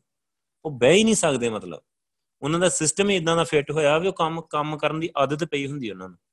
ਤੇ ਫਿਰ ਆਪਾਂ ਜਿਵੇਂ ਬਾਬਾ ਬੁੱਢਾ ਜੀ ਵੱਲ ਵੇਖਦੇ ਆ ਉਹ ਤੇ ਬਹੁਤ ਵਧੀਆ ਗੁਰਸਿੱਖ ਸੀ। ਉਹ ਕੰਮ ਚੋਰ ਥੋੜੀ ਸੀ ਕੋਈ ਕਿ ਉਤੇ ਆਪ ਬੈਠੇ ਰਹਿੰਦੇ, ਬੇਰੀ ਥੱਲੇ ਤੇ ਦੂਜਿਆਂ ਨੂੰ ਕਹਿੰਦੇ ਰਹਿੰਦੇ, ਸੇਵਾ ਕਰੋ। ਆਪ ਨਾਲ ਡਬਲ ਸੇਵਾ ਕਰਦੇ ਆ। ਔਰ ਇਹ ਚੀਜ਼ ਜਦੋਂ ਆਪਾਂ ਸੇਵਾ ਦੀ ਦੇਖਦੇ ਨਾ ਪ੍ਰੈਕਟੀਕਲ ਲਾਈਫ ਵਿੱਚ, ਤੁਸੀਂ ਹੈਂਡਲ ਕਰੋਗੇ ਨਾ ਇਸ ਚੀਜ਼ ਨੂੰ, ਜੇ ਮੰਨ ਲਓ ਤੁਸੀਂ ਸੇਵਾ ਕਰਵਾਉਣੀ ਹੈ ਤੁਹਾਨੂੰ ਡਬਲ ਕਰਨੀ ਪੈਣੀ ਹੈ ਨਾਲ। ਮੰਨ ਲਓ ਤੁਹਾਡੇ ਕੋਲ ਪੂਰੀ ਟੀਮ ਹੈ ਕਿ ਸੇਵਾ ਕਰਨ 100 ਬੰਦਾ ਤੁਹਾਡੇ ਨਾਲ ਸੇਵਾ ਕਰ ਰਿਹਾ। ਤੁਹਾਨੂੰ ਡਬਲ ਟ੍ਰਿਪਲ ਸੇਵਾ ਕਰਨੀ ਪੈਣੀ ਹੈ ਡਬਲ ਟ੍ਰਿਪਲ ਮਿਹਨਤ ਕਰਨੀ ਪੈਣੀ ਹੈ ਤੁਹਾਡੇ ਵੱਲ ਵੇਖ ਕੇ ਬਾਕੀ ਸਾਰਿਆਂ ਨੂੰ ਤੁਹਾਨੂੰ ਕਾਪੀ ਕਰਨਾ ਆ। ਤੇ ਤਾਂ ਉਹਨਾਂ ਨੇ ਤੁਹਾਡੇ ਵਾਂਗੂ ਸੇਵਾ ਕਰਨੀ, ਉਹ ਵੀ ਚਾਹਣਗੇ। ਤੇ ਜੇ ਤੁਸੀਂ ਇਦਾਂ ਕਰੋਗੇ ਵੀ ਚਲੋ ਵੀ ਤੁਸੀਂ 100 ਜਣੇ ਦੀ ਟੀਮ ਆ, ਤੁਸੀਂ ਉਹਨਾਂ ਨੂੰ ਕਹੋ ਤੁਸੀਂ ਸੇਵਾ ਕਰੀ ਜਾਓ। ਆਪ ਤੁਸੀਂ ਪੱਖਾ ਲਾ ਕੇ ਬੈਠੇ ਰਹੋ ਏਸੀ ਲਾ ਕੇ ਬੈਠੇ ਰਹੋ, ਥੱਲੇ ਬੈੱਡ ਵਿਛਾ ਕੇ ਬੈਠੇ ਰਹੋ। ਉਹਨਾਂ ਤੁਹਾਡੇ ਵੱਲ ਵੇਖ ਕੇ ਉਹਨਾਂ ਵੀ ਥੱਲੇ ਬੈਠੇ ਹੋਣਾ ਲੋਕੀ ਕਿਤੇ, ਨੌਕਰਾਂ ਵਿੱਚ। ਕਿਉਂਕਿ ਉਹਨਾਂ ਨੇ ਹਮੇਸ਼ਾ ਲੀਡਰ ਨੂੰ ਕਾਪੀ ਕਰਨਾ ਹੁੰਦਾ। ਤੇ ਜਿਹੜਾ ਲੀਡ ਕਰਨਾ ਆ, ਉਹ ਉਹਦੇ ਵਿੱਚ ਡਬਲ ਮਿਹਨਤ ਕਰਨੀ ਪੈਂਦੀ ਹੈ। ਕਿਉਂਕਿ ਇਹ ਚੀਜ਼ਾਂ ਚਲੋ ਗੁਰੂ ਸਾਹਿਬ ਨੇ ਆਪਾਂ ਨੂੰ, ਸਾਨੂੰ ਵੈਸੇ ਵੀ ਸਮਝਾਈਆਂ। ਪਿੰਡਾਂ ਵਿੱਚ ਦਾ ਸਿਸਟਮ ਆ ਜਿਹੜਾ ਨਾ ਆਪਾਂ, ਕਿਉਂਕਿ ਉਹ ਪਿੰਡੂ ਏਰੀਆ ਤੋਂ ਬਿਲੋਂਗ ਕਰਦੇ ਸੀ ਜੋ ਸਾਰਾ ਪਿੰਡਾਂ ਦਾ ਸਿਸਟਮ ਕਿਵੇਂ ਹੁੰਦਾ ਆ, ਉਹਦੇ ਜਦੋਂ ਬੰਦਿਆਂ ਕੋਲ ਕੰਮ ਕਰਾਉਣਾ, ਉਹਦੇ ਡਬਲ ਕੰਮ ਕਰਨਾ ਪੈਂਦਾ ਆ, ਫਿਰ ਉਹ ਕੰਮ ਕਰਦੇ ਆ। ਸੋ ਉਸ ਤਰੀਕੇ ਨਾਲ ਹੁਣ ਬਾਬਾ ਬੁੱਢਾ ਜੀ ਆਪ ਬਹੁਤ ਟੋਕਰੀ ਢੋਣ ਦੀ ਸੇਵਾ ਕਰਦੇ ਸੀ, ਕਈ ਘਵਾੜੇ ਦੀ ਜੋ ਸੇਵਾ, ਜਿਹੜੀ ਲੰਗਰ ਦੀ, ਲੰਗਰ ਵਰਤਾਉਣ ਦੀ, ਝੂਠੇ ਭਾਂਡਿਆਂ ਦੀ, ਜਿਹੜੀ ਸੇਵਾ ਵੀ ਸਾਹਮਣੇ ਆ ਨਾ, ਤੇ ਬਿਨਾਂ ਸੋਚੇ ਬਿਨਾਂ ਦੇਰੀ ਕੀਤੇ ਉਹ ਕਰਦੇ ਸੀ ਆਪ। ਤੇ ਆਪ ਲੱਗੇ ਰਹਿੰਦੇ ਅਣਥੱਕ ਸੇਵਾ ਕਰਦੇ ਰਹੇ ਸਾਰੀ ਉਮਰ। ਫਿਰ ਦੇਖੋ ਬਾਬਾ ਬੁੱਢਾ ਜੀ ਨੇ ਪਹਿਲੇ ਪਾਤਸ਼ਾਹ ਤੋਂ ਬਾਅਦ ਅੱਗੇ ਗੁਰਗੱਦੀ ਦੀ ਜਿਹੜੀ ਰਸਮ ਨਾ ਦੂਜੇ ਪਾਤਸ਼ਾਹ ਨੂੰ, ਭਾਵੇਂ ਕਿ ਗੁਰੂ ਨਾਨਕ ਪਾਤਸ਼ਾਹ ਨੇ ਆਪਣੇ ਜਿੰਦੇ ਜੀ ਦਿੱਤੀ ਹੈ ਪਰ ਉਹ ਰਸਮ ਬਾਬਾ ਬੁੱਢਾ ਜੀ ਨੇ ਨਿਭਾਈ। ਦੂਸਰੇ ਪਾਤਸ਼ਾਹ ਤੋਂ, ਤੀਸਰੇ ਪਾਤਸ਼ਾਹ ਨੂੰ, ਤੀਸਰੇ ਪਾਤਸ਼ਾਹ ਤੋਂ, ਚੌਥੇ ਪਾਤਸ਼ਾਹ ਨੂੰ, ਉਹ ਜਿਹੜੀ ਕਾਰਵਾਈ ਪੂਰੀ ਕੀਤੀ ਜਾਂਦੀ ਨਾ ਅਫੀਸ਼ੀਅਲੀ ਉਹ ਬਾਬਾ ਬੁੱਢਾ ਜੀ ਨੇ ਆਪਣੇ ਹੱਥੀਂ ਕੀਤੀ। ਹੁਣ ਇੱਕ ਚੀਜ਼ ਹੋਰ ਆ ਇਥੋਂ ਬਾਬਾ ਬੁੱਢਾ ਜੀ ਤੋਂ ਸਿੱਖਣ ਵਾਲੇ ਕਿ ਦੇਖੋ, ਪਹਿਲੇ ਪਾਤਸ਼ਾਹ ਤੋਂ ਦੂਜੇ ਪਾਤਸ਼ਾਹ ਦੀ ਗੁਰਗੱਦੀ, ਮਤਲਬ ਬਾਬਾ ਬੁੱਢਾ ਜੀ ਦੇ ਹੱਥੀਂ ਹੋਈ। ਕਿ ਬਾਬਾ ਬੁੱਢਾ ਜੀ ਵੀ ਉਵੇਂ ਦੇ ਹੀ ਸੇਵਕ ਹੀ ਜਿਵੇਂ ਦੇ ਭਾਈ ਲੈਣਾ ਜੀ। ਮਤਲਬ ਉਹਨਾਂ ਨਾਲੋਂ ਘੱਟ ਨਹੀਂ ਆਪਾਂ ਘੱਟ ਨਹੀਂ ਕਹਿ ਸਕਦੇ। ਫਿਰ ਉਸ ਤੋਂ ਬਾਅਦ ਅੱਗੇ ਫਿਰ ਜਦੋਂ ਦੂਸਰੇ ਪਾਤਸ਼ਾਹ ਨੂੰ ਤੀਸਰੇ ਪਾਤਸ਼ਾਹ ਤੱਕ ਗਈ, ਹੁਣ ਦੇਖੋ, ਜਿੰਨੀ ਆਪਾਂ ਕਹਿ ਲਈਏ ਦੂਸਰੇ ਪਾਤਸ਼ਾਹ ਨੇ ਕਿੰਨੀ ਸੇਵਾ ਕੀਤੀ ਤੇ ਬਾਬਾ ਬੁੱਢਾ ਜੀ ਵੀ ਨਾਲ ਨਾਲ ਹੀ ਕਰਦੇ ਰਹੇ। ਉਹ ਵੀ ਪਹਿਲੇ ਪਾਤਸ਼ਾਹ ਤੋਂ ਲੱਗੇ ਹੋਏ ਇਹ ਤੇ ਬਾਬਾ ਮਤਲਬ ਪੂਰੀ ਅੱਗੇ ਜਦੋਂ ਤੀਸਰੇ ਪਾਤਸ਼ਾਹ ਨੂੰ ਗੁਰਗੱਦੀ ਦਿੱਤੀ, ਫਿਰ ਤੀਸਰੇ ਪਾਤਸ਼ਾਹ ਨੂੰ ਚੌਥੇ ਪਾਤਸ਼ਾਹ ਨੂੰ ਦਿੱਤੀ, ਹੁਣ ਬਾਬਾ ਬੁੱਢਾ ਜੀ ਕਦੋਂ ਦੀ ਸੇਵਾ ਕਰ ਰਹੇ? ਪਹਿਲੇ ਪਾਤਸ਼ਾਹ ਤੋਂ ਲੈ ਕੇ ਕਿੰਨੀ ਸੇਵਾ ਹੈ ਉਹਨਾਂ ਦੀ? ਉਹਨਾਂ ਨੇ ਆਪ ਗਵਾਈਏ ਤਾਂ ਸਹ ਪਾਈਏ। ਦੂਜੀ, ਸੇਵਾ ਕਰਨੀ ਆ, ਸਤਿਗੁਰ ਕੀ ਸੇਵਾ ਗਾਖੜੀ ਸਿਰ ਦੀਜੇ ਆਪ ਗਵਾਏ। ਇਹ ਨਹੀਂ ਕਿਹਾ ਕਿ ਮੈਂ ਤੇ ਪਹਿਲੇ ਪਾਤਸ਼ਾਹ ਤੋਂ ਲੈ ਕੇ ਸੇਵਾ ਕਰ ਰਿਹਾ, ਹੁਣ ਮੈਨੂੰ ਗੱਦੀ ਦਿੱਤੀ ਜਾਵੇ। ਹੁਣ ਮੈਂ ਗੁਰਗੱਦੀ ਤੇ ਬੈਠ ਕੇ ਮੈਂ ਸੇਵਾ ਕਰਨੀ ਹੈ ਮਤਲਬ। ਕਿਤੇ ਦਾਵਾ ਨਹੀਂ ਪੇਸ਼ ਕੀਤਾ ਆਪਣਾ। ਜੋ ਗੁਰੂ ਸਾਹਿਬਾਂ ਦਾ ਹੁਕਮ ਹੀ ਜੋ ਚੱਲ ਰਿਹਾ ਹੈ ਸਿਸਟਮ ਉਹ ਪੂਰੀ ਸਮਝ ਹੀ ਉਹਦੀ ਕਿ ਧੁਰੋਂ ਹੁੰਦਾ ਹੈ। ਇੱਕ ਚੀਜ਼ ਆਪਾਂ ਹਮੇਸ਼ਾ ਯਾਦ ਰੱਖਣੀ ਆ ਕਿ ਜਿਹੜਾ ਵੀ ਸੇਵਾ ਕਰ ਰਿਹਾ ਆ, ਜਿਵੇਂ ਤੁਸੀਂ ਆਪਾਂ ਮੰਨ ਲਓ 50 ਬੱਚੇ ਆ, ਆਪਾਂ ਹੌਲੀ ਹੌਲੀ ਜੋ ਜੋ ਮੇਰੇ ਦਿਮਾਗ ਵਿੱਚ ਆ ਨਾ, ਜੋ ਮੈਨੂੰ ਗੁਰੂ ਸਾਹਿਬ ਜਾਂ ਕਹੋ ਸੁਰਤ ਵਿੱਚ ਜਿਵੇਂ ਗਾਈਡ ਕਰਦੇ ਆ, ਮੈਨੂੰ ਲੱਗਦਾ ਕਿ ਆਪਾਂ ਘੱਟੋ ਘੱਟ ਵੀ 1000 ਬੰਦੇ ਦੀ ਟੀਮ ਹੋਊਗੀ ਪੂਰੀ ਜਿਹੜੀ ਸੇਵਾ ਕਰੂਗੀ ਆਪਾਂ ਸਾਰੇ ਬੱਚੇ। ਸੱਜੇ ਸੱਜੇ ਨਵੇਂ ਬੱਚੇ ਆਉਂਦੇ ਰਹਿਣੇ ਆ, ਹਰ ਸਾਲ ਨਵੇਂ ਬੱਚੇ ਜੁੜਨੇ ਆ, ਆਪਾਂ ਨਵੇਂ ਬੱਚੇ ਲੈ ਕੇ ਵੀ ਆਉਣੇ ਆ। ਆਪਣਾ ਏਮ ਦੱਸ ਕੇ, ਆਪਣਾ ਸਾਰਾ ਸਿਸਟਮ ਦੱਸ ਕੇ ਵਾਹਿਗੁਰੂ ਦਾ।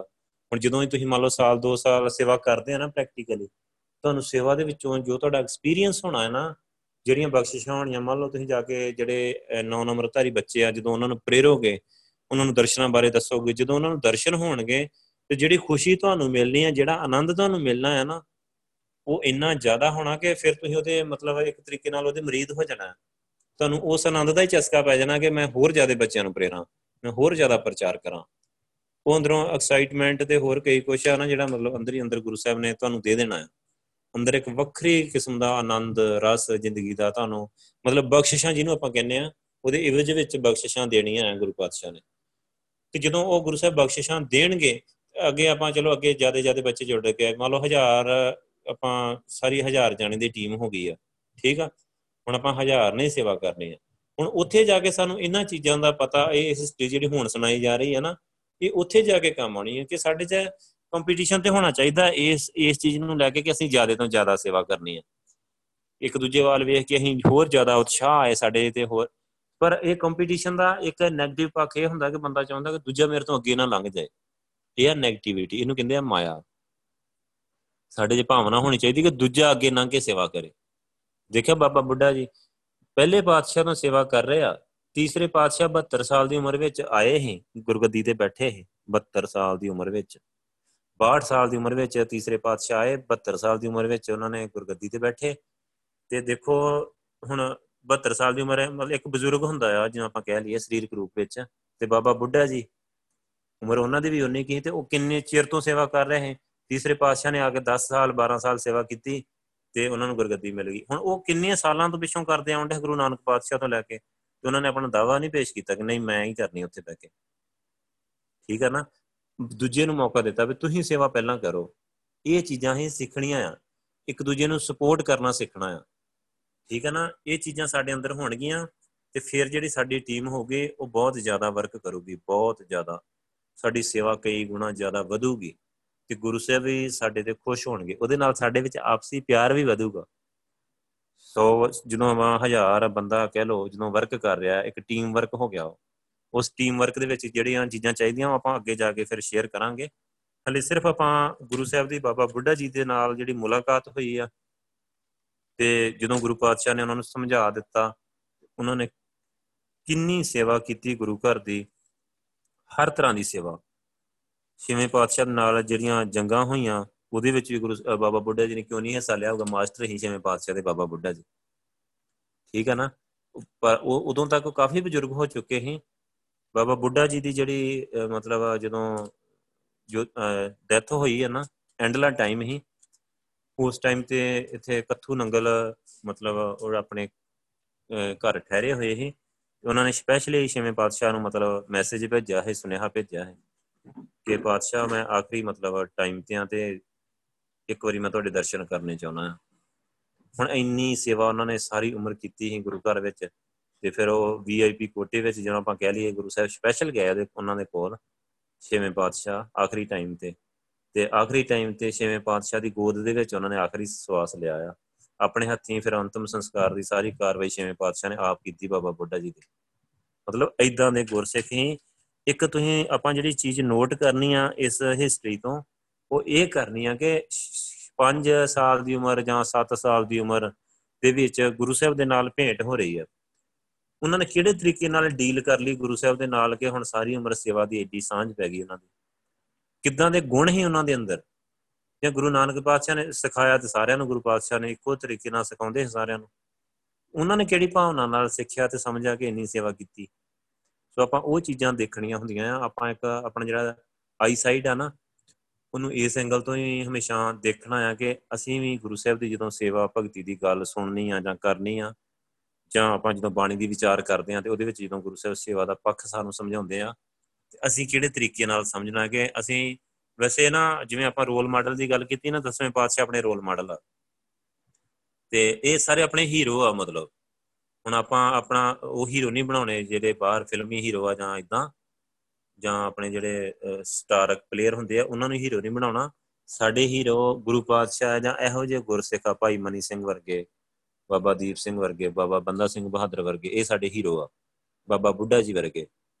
ਕਿ ਉਹਨਾਂ ਨੇ ਕਿੰਨੇ ਤਰੀਕੇ ਨਾਲ, ਕਿੰਨਾ ਲੌਂਗ ਟਰਮ ਚੱਲ ਕੇ ਸੇਵਾ ਕੀਤੀ ਗੁਰੂ ਸਾਹਿਬ ਦੇ ਨਾਲ। ਕਦੇ ਇੰਨਾ ਦੇਖੋ ਕਿੰਨੇ ਸਾਲ ਆਪਾਂ ਗੱਲ ਕਰੀਏ 120 ਸਾਲ। ਕੋਈ ਛੋਟਾ ਮੋਟਾ ਟਾਈਮ ਨਹੀਂ ਹੁੰਦਾ। ਸਾਡੀ ਤੇ ਸ਼ਾਇਦ ਇੰਨੀ ਉਮਰ ਵੀ ਨਹੀਂ ਹੋਣੀ ਕਿਸੇ ਦੀ। 120 ਸਾਲ। 120 ਸਾਲ ਗੁਰੂ ਸਾਹਿਬ ਦੇ ਨਾਲ ਚੱਲੇ, ਕਦੀ ਗੁੱਸੇ ਨਹੀਂ ਹੋਏ ਗੁਰੂ ਸਾਹਿਬ ਨਾਲ, ਕਦੀ ਗੁੱਸਾ ਗਿਲਾ ਨਹੀਂ ਕੀਤਾ। ਕਦੀ ਨਾਰਾਜ਼ ਨਹੀਂ ਹੋਏ। ਆਪਾਂ ਨਿੱਕੀ ਜੀ ਗੱਲ ਤੋਂ ਨਾਰਾਜ਼ ਹੋ ਜਾਂਦੇ ਆ ਇੱਕ ਹੁਕਮਨਾਮਾ ਗੁਰੂ ਸਾਹਿਬ ਸਾਨੂੰ 네ਗੇਟਿਵ ਦੇ ਦੇਣ ਨਾ, ਤੇ ਆਪਾਂ ਗੁਰੂ ਸਾਹਿਬ ਨਾਲ ਹੀ ਸਾਡੇ ਮਨ ਵਿੱਚ ਨਾ ਹੋਰ ਤਰ੍ਹਾਂ ਦੀ ਫੀਲਿੰਗ ਆਉਣੀ ਸ਼ੁਰੂ ਹੋ ਜਾਂਦੀ ਹੈ। ਹਲੇ ਕਿ ਗੁਰੂ ਗ੍ਰੰਥ ਸਾਹਿਬ ਜੀ ਆ ਅੱਗੇ।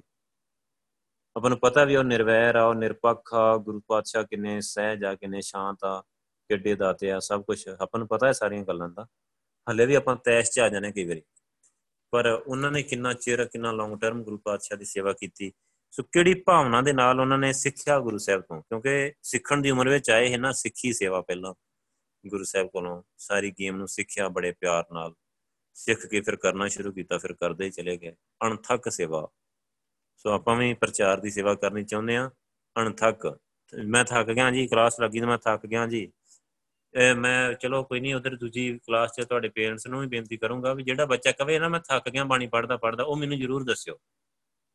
ਠੀਕ ਹੈ ਨਾ ਮੈਂ ਪਤਾ ਕਰ ਲੈਣਾ ਕਿ ਕਿਹੜਾ ਥੱਕ ਜਾਂਦਾ ਹੈ। ਅਣਥੱਕ ਸੇਵਾ। ਜਿਹਦੇ ਵਿੱਚ ਕਦੀ ਥਕਾਵਟ ਹੀ ਨਾ ਹੋਏ। ਸਿਮਰਨ ਕਰਦਿਆਂ ਸੇਵਾ ਕਰਦਿਆਂ ਮਤਲਬ ਪ੍ਰਚਾਰ ਦੀ ਸੇਵਾ ਕਰਦਿਆਂ ਜਾਂ ਤਿਆਰੀ ਕਰਦਿਆਂ ਤੇ ਜੇ ਤੁਸੀਂ ਥਕਾਵਟ ਹੋ ਰਹੀ ਹੈ ਨਾ ਇਹਦਾ ਮਤਲਬ ਫਿਰ ਸਮਝ ਲੈਣਾ ਕਿ ਹੱਲੇ ਕੁਝ ਘਾਟ ਆ ਸਾਡੇ ਵਿੱਚ। ਹਲੇ ਆਪਾਂ ਸਾਡੇ ਅੰਦਰ ਉਹਨਾਂ ਉਤਸ਼ਾਹ ਤੇ ਉਹਨਾਂ ਪਿਆਰ ਨਹੀਂ ਹੈਗਾ ਜਿੰਨਾ ਹੋਣਾ ਚਾਹੀਦਾ ਹਲੇ ਗੁਰੂ ਸਾਹਿਬ ਦਾ ਪਿਆਰ ਘੱਟ ਆ, ਹਲੇ ਪੰਥ ਦਾ ਦਰਦ ਇੱਕ ਹੋਣਾ ਚਾਹੀਦਾ ਹੈ ਜੇ ਆਪਾਂ ਸੇਵਾ ਕਰਨੀ ਹੈ ਨਾ। ਪੰਥਕ ਦਰਦ ਹੋਣਾ ਚਾਹੀਦਾ ਸਾਡੇ ਅੰਦਰ ਐਡੀ ਲੰਬੀ ਹਿਸਟਰੀ ਦੇਖੋ ਕਿ ਕਿੰਨੀਆਂ ਮੁਸੀਬਤਾਂ ਝੱਲੀਆਂ ਸਿੰਘਾਂ ਨੇ, ਸਹਿਬਜ਼ਾਦਿਆਂ ਨੇ, ਹੋਰ ਅੱਗੇ ਕਿੰਨੀ ਮਿਹਨਤ ਕੀਤੀ ਆ। ਫਿਰ ਆਪਣਾ ਪੰਥਕ ਜਿਹੜੀਆਂ ਜਿਵੇਂ 84 ਵਿੱਚ ਅਟੈਕ ਹੋਇਆ ਤੇ ਉੱਥੇ ਕਿੰਨਾ ਕੁਝ ਹੋਇਆ। ਅੱਜ ਵੀ ਮਤਲਬ ਗੁਰੂ ਸਾਹਿਬ ਦੀਆਂ ਬੀੜਾਂ ਦੀ ਬੇਅਦਬੀ ਕੀਤੀ ਗਈ ਸਰੂਪਾਂ ਦੀ। ਸੜਕਾਂ ਤੇ ਪੱਤਰੇ ਪਾੜ ਕੇ ਸੁੱਟੇ ਗਏ। ਜਿਹੜੇ ਗੁਰੂ ਨੂੰ ਆਪਾਂ ਮੱਥਾ ਟੇਕਦੇ ਆ ਜਿਨ੍ਹਾਂ ਨੂੰ ਆਪਾਂ ਕਹਿੰਦੇ ਆ ਸ੍ਰਿਸ਼ਟੀ ਦੇ ਮਾਲਕ ਆ, ਸ੍ਰਿਸ਼ਟੀ ਦੇ ਕਰਤੇ ਆ, ਉਹਨਾਂ ਦੀ ਬੇਅਦਬੀ ਕੀਤੀ ਜਾਂਦੀ ਆ ਕਿਉਂ ਕੀਤੀ ਜਾਂਦੀ ਆ? ਉਹਦੇ 'ਚ ਆਪਾਂ ਕਿਸੇ ਨੂੰ ਬਲੇਮ ਨਹੀਂ ਕਰਨਾ। ਆਪਣੇ, ਆਪਣੀ ਜ਼ਿੰਮੇਵਾਰੀ ਸਮਝਣੀ ਆ ਕਿ ਅਸੀਂ ਇੰਨਾ ਪ੍ਰਚਾਰ ਕਰਾਂਗੇ, ਲੋਕਾਂ ਨੂੰ ਦੱਸਾਂਗੇ ਕਿ ਕੌਣ ਆ? ਤੁਸੀਂ ਅਗਿਆਨਤਾ ਵਾਸ ਕੀ ਕਰ ਰਹੇ ਹੋ? ਅਸੀਂ ਇੰਨਾ ਪ੍ਰਚਾਰ ਕਰਾਂਗੇ। ਤੇ ਜੇ ਤੁਹਾਡਾ ਗੁਰੂ ਗ੍ਰੰਥ ਸਾਹਿਬ ਜੀ ਦੇ ਨਾਲ ਪਿਆਰ ਆ ਤੇ ਫਿਰ ਇੰਨੀ ਅੰਦਰ ਹੁੱਬ ਹੈਗੀ ਆ, ਖਿੱਚ ਹੈਗੀ ਆ, ਤੇ ਫੇਰ ਹੀ ਕਰਾਂਗੇ। ਤੇ ਜੇ ਤੁਸੀਂ ਥੱਕ ਜਾਓਗੇ ਤੇ ਫੇਰ ਸੇਵਾ ਕਿੱਥੇ ਹੋਣੀ ਆ? ਨਾਲੇ ਹੱਲੇ ਤੇ ਚਲੋ ਤੁਹਾਡੀ ਤਿਆਰੀ ਚੱਲ ਰਹੀ ਆ, ਹੱਲੇ ਤੇ ਤੁਸੀਂ ਆਪਣੇ ਰੂਮ ਵਿੱਚ ਆਰਾਮ ਨਾਲ ਘਰੇ ਬੈਠੇ ਤਿਆਰੀ ਕਰ ਰਹੇ ਆ। ਤੇ ਪੁੱਤਰ, ਪਤਾ ਤੇ ਉਦੋਂ ਲੱਗਣਾ ਜਦੋਂ ਆਪਾਂ ਸਮਾਗਮ ਕੀਤੇ। ਸਮਾਗਮ ਤੇ ਪਤਾ ਜੇ ਮੰਨ ਲਓ ਲੜੀਵਾਰ ਸਮਾਗਮ ਆ ਜਾਣ ਮੰਨ ਲਓ। ਇੱਕ ਵਾਰੀ ਮੈਨੂੰ ਹੱਲੇ ਵੀ ਯਾਦ ਆ, ਲਗਾਤਾਰ ਗੁਰੂ ਸਾਹਿਬ ਨੇ ਨਾ, ਇਹ 1 ਜਨਵਰੀ ਤੋਂ ਲੈ ਕੇ ਨਾ ਮੇਰੇ ਖਿਆਲ ਦਸੰਬਰ ਜਨਵਰੀ ਦੇ ਦਿਨ ਹੀ ਤੇ 15 ਦਿਨ ਅਸੀਂ ਘਰ ਹੀ ਨਹੀਂ ਆਏ। ਇੱਕ ਸਮਾਗਮ ਪਹਿਲਾਂ ਦਿੱਲੀ ਚਲ ਗਏ, ਦਿੱਲੀੋਂ ਪਟਿਆਲੇ ਚਲ ਗਏ, ਲੁਧਿਆਣੇ ਚਲ ਗਏ, ਮਤਲਬ ਘਰ ਹੀ ਨਹੀਂ। ਤੇ ਉੱਥੇ ਇੱਕ ਮਾਸਾ ਜਿੰਨੀ ਵੀ ਬ੍ਰੇਕ ਨਹੀਂ ਮਿਲੀ। ਨਾਨ ਸਟਾਪ ਵੀ ਜਦੋਂ ਇੰਨਾ ਮਤਲਬ ਟਾਈਟ ਹੀ ਨਾ ਕੰਮ, ਵੀ ਦਿੱਲੀ ਜਿਵੇਂ ਦੁਪਹਿਰ ਦੀ ਸੀਟਿੰਗ ਦਿੱਲੀ ਲਾਈ ਹੈ ਤੇ ਸ਼ਾਮ ਦੀ ਆ ਕੇ ਪਟਿਆਲੇ ਲਾਈ। ਤੇ ਟਾਈਮ ਘੱਟ ਹੀ, ਮੈਨੂੰ ਹਲੇ ਵੀ ਯਾਦ ਆ 130 40 ਤੇ ਗੱਡੀ ਲਿਆਂਦੇ। ਦੋ ਗੱਡੀਆਂ, ਦੋ ਕਿ ਤਿੰਨ। ਇੰਨੀ ਸਪੀਡ ਨਾਲ ਆ ਕੇ ਇਧਰ ਇਧਰ ਪੂਰੀ ਤਿਆਰੀ ਹੋਈ ਪਈ ਸਿਟਿੰਗ ਦਾ ਟਾਈਮ ਦਿੱਤਾ ਹੋਇਆ ਸੀ। ਆਉਂਦੇ ਸਾਰੇ ਇਹ ਨਹੀਂ ਕਿ ਇੰਨੀ ਸਫ਼ਰ ਕਰਕੇ ਆਏ ਆ ਤੇ ਹੁਣ ਰੈਸਟ ਕਰ ਲਈ ਸਿੱਧੇ ਚੱਲ ਸਿਟਿੰਗ ਤੇ। ਤੇ ਇਦਾਂ ਦੀ ਸੇਵਾ ਜਿਹੜੀ ਜਦੋਂ ਇਦਾਂ ਪ੍ਰੈਕਟੀਕਲ ਚ ਕਰੋਗੇ ਅਮਰ ਸੰਚਾਰ ਦੀ ਸੇਵਾ ਹੋਊਗੀ 200 300 ਪ੍ਰਾਣੀ ਨੇ ਅੰਮ੍ਰਿਤ ਛਕਣਾ ਆ, ਤੇ ਉੱਥੇ ਪਤਾ ਆਪਾਂ ਨੂੰ 10 12 ਘੰਟੇ ਲੱਗਦੇ ਆ। ਤੇ ਫਿਰ ਆਪਣੇ ਆਪ ਨੂੰ ਫਿਜ਼ੀਕਲੀ ਵੀ ਥੋੜਾ ਫਿੱਟ ਕਰ ਲਓ ਕੈਂਪ ਉਮਰ ਖਾਇਆ ਪੀਆ ਕਰੋ, ਤੇ ਫਿਟਨੈਸ ਵੀ ਪੂਰੀ ਕਾਇਮ ਰੱਖਣੀ ਜੇ ਸੇਵਾ ਕਰਨੀ ਆ ਠੀਕ ਆ? ਮੈਨੂੰ ਨਾਲ ਨਾਲ ਟਿਕ ਮਾਰ ਕੇ ਦੱਸ ਦਿਆ ਕਰੋ ਵੀ ਆਰ ਯੂ ਰੈਡੀ ਮਤਲਬ ਪੂਰਾ ਕਾਇਮ ਰੱਖਣਾ ਆਪਣੇ ਆਪ ਨੂੰ। ਫਿਟਨੈਸ ਦਾ ਬਹੁਤ ਖਿਆਲ ਰੱਖਣਾ ਆ। ਜ਼ਿਆਦਾ ਤੋਂ ਜ਼ਿਆਦਾ ਮਤਲਬ ਜਿਹਨੂੰ ਆਪਾਂ ਕਹਿ ਲਈਏ ਨਾ, ਸਰੀਰ ਨੂੰ ਤਾਕਤਵਰ ਬਣਾਉਣਾ ਆ। ਜਿੰਨਾ ਤੁਹਾਡਾ ਸਰੀਰ ਤਾਕਤਵਰ ਹੋਊਗਾ, ਉਨੀ ਤੁਸੀਂ ਲੌਂਗ ਟਰਮ ਸੇਵਾ ਕਰ ਸਕਦੇ ਆ। ਨਹੀਂ ਤੇ ਤੁਸੀਂ 20 ਸਾਲਾਂ ਨੂੰ ਬੁੱਢੇ ਹੋ ਜਾਣਾ 5 ਸਾਲਾਂ ਨੂੰ ਜੇ ਸਰੀਰ ਨਾ ਨਾ ਫਿੱਟ ਹੋਇਆ ਤੇ ਬਸ ਫਿਰ ਤੁਸੀਂ ਆਖਣਾ ਵੀ ਨਹੀਂ, ਮੇਰੇ ਗੋਡੇ ਪੀੜ ਕਰਦੇ ਆ ਜੀ, ਮੇਰਾ ਲੱਕ ਪੀੜ ਕਰ ਰਿਹਾ ਜੀ, ਤੁਸੀਂ ਸੇਵਾ ਕਰ ਲਓ। ਫਿਰ ਸੇਵਾ ਹੋਗੀ ਤੁਹਾਡੀ। ਫਿਰ ਤੁਸੀਂ ਸਗੋਂ ਸੇਵਾ ਕਰਵਾਓਗੇ, ਸੰਗਤ ਕੋਲੋਂ ਗੋਡੇ ਘਟਾਇਆ ਕਰੋਗੇ ਆਪਣੇ। ਸੋ ਇਸ ਕਰਕੇ ਇਹਨਾਂ ਗੱਲਾਂ ਦਾ ਖਿਆਲ ਰੱਖਣਾ ਆ। ਫਿਜ਼ੀਕਲੀ ਫਿਟ ਰੱਖਣਾ ਆਪਣੇ ਆਪ ਨੂੰ ਬਹੁਤ ਬਹੁਤ ਸਟੈਮਿਨਾ ਹੋਣਾ ਚਾਹੀਦਾ ਤੁਹਾਡਾ। ਤੁਹਾਨੂੰ ਸ਼ੁਰੂਆਤੀ ਦਿਨ ਹੀ ਕਹਿ ਦਿੱਤਾ ਹੈ ਕਿ ਮਤਲਬ ਫੁੱਟਬਾਲ ਜਾਂ ਇਦਾਂ ਦੀਆਂ ਗੇਮਾਂ ਖੇਡਣੀਆਂ ਆ, ਵਾਲੀਬਾਲ, ਫੁੱਟਬਾਲ ਔਰ ਪੂਰਾ ਮਨ ਮਾਰ ਕੇ ਕੇ ਸਟੈਮਿਨਾ ਵਧੇ। ਡਾਈਟ ਆਪਣੀ ਪੂਰੀ ਵਧੀਆ ਰੱਖਣੀ ਹੈ। ਜਿਵੇਂ ਬਾਬਾ ਬੋੜਾ ਜੀ ਨੇ ਅਣਥੱਕ ਸੇਵਾ ਕੀਤੀ ਨਾ, ਅਣਥੱਕ ਬਿਨਾਂ ਥੱਕੇ। ਉਹ ਦਿਨ ਰਾਤ ਬਹਿੰਦੇ ਥੋੜੀ ਇਹ ਥੋੜੀ ਵੀ ਰਾਤ ਨੂੰ ਸੌ ਜਾਂਦੇ ਇਹ, ਜਾਂ ਥੱਕ ਜਾਂਦੇ, ਲੰਮੇ ਪੈ ਜਾਂਦੇ ਲੱਗੇ ਰਹਿੰਦੇ ਸੀ ਕੋਈ ਨਾ ਕਿਸੇ ਸੇਵਾ ਦੇ ਵਿੱਚ।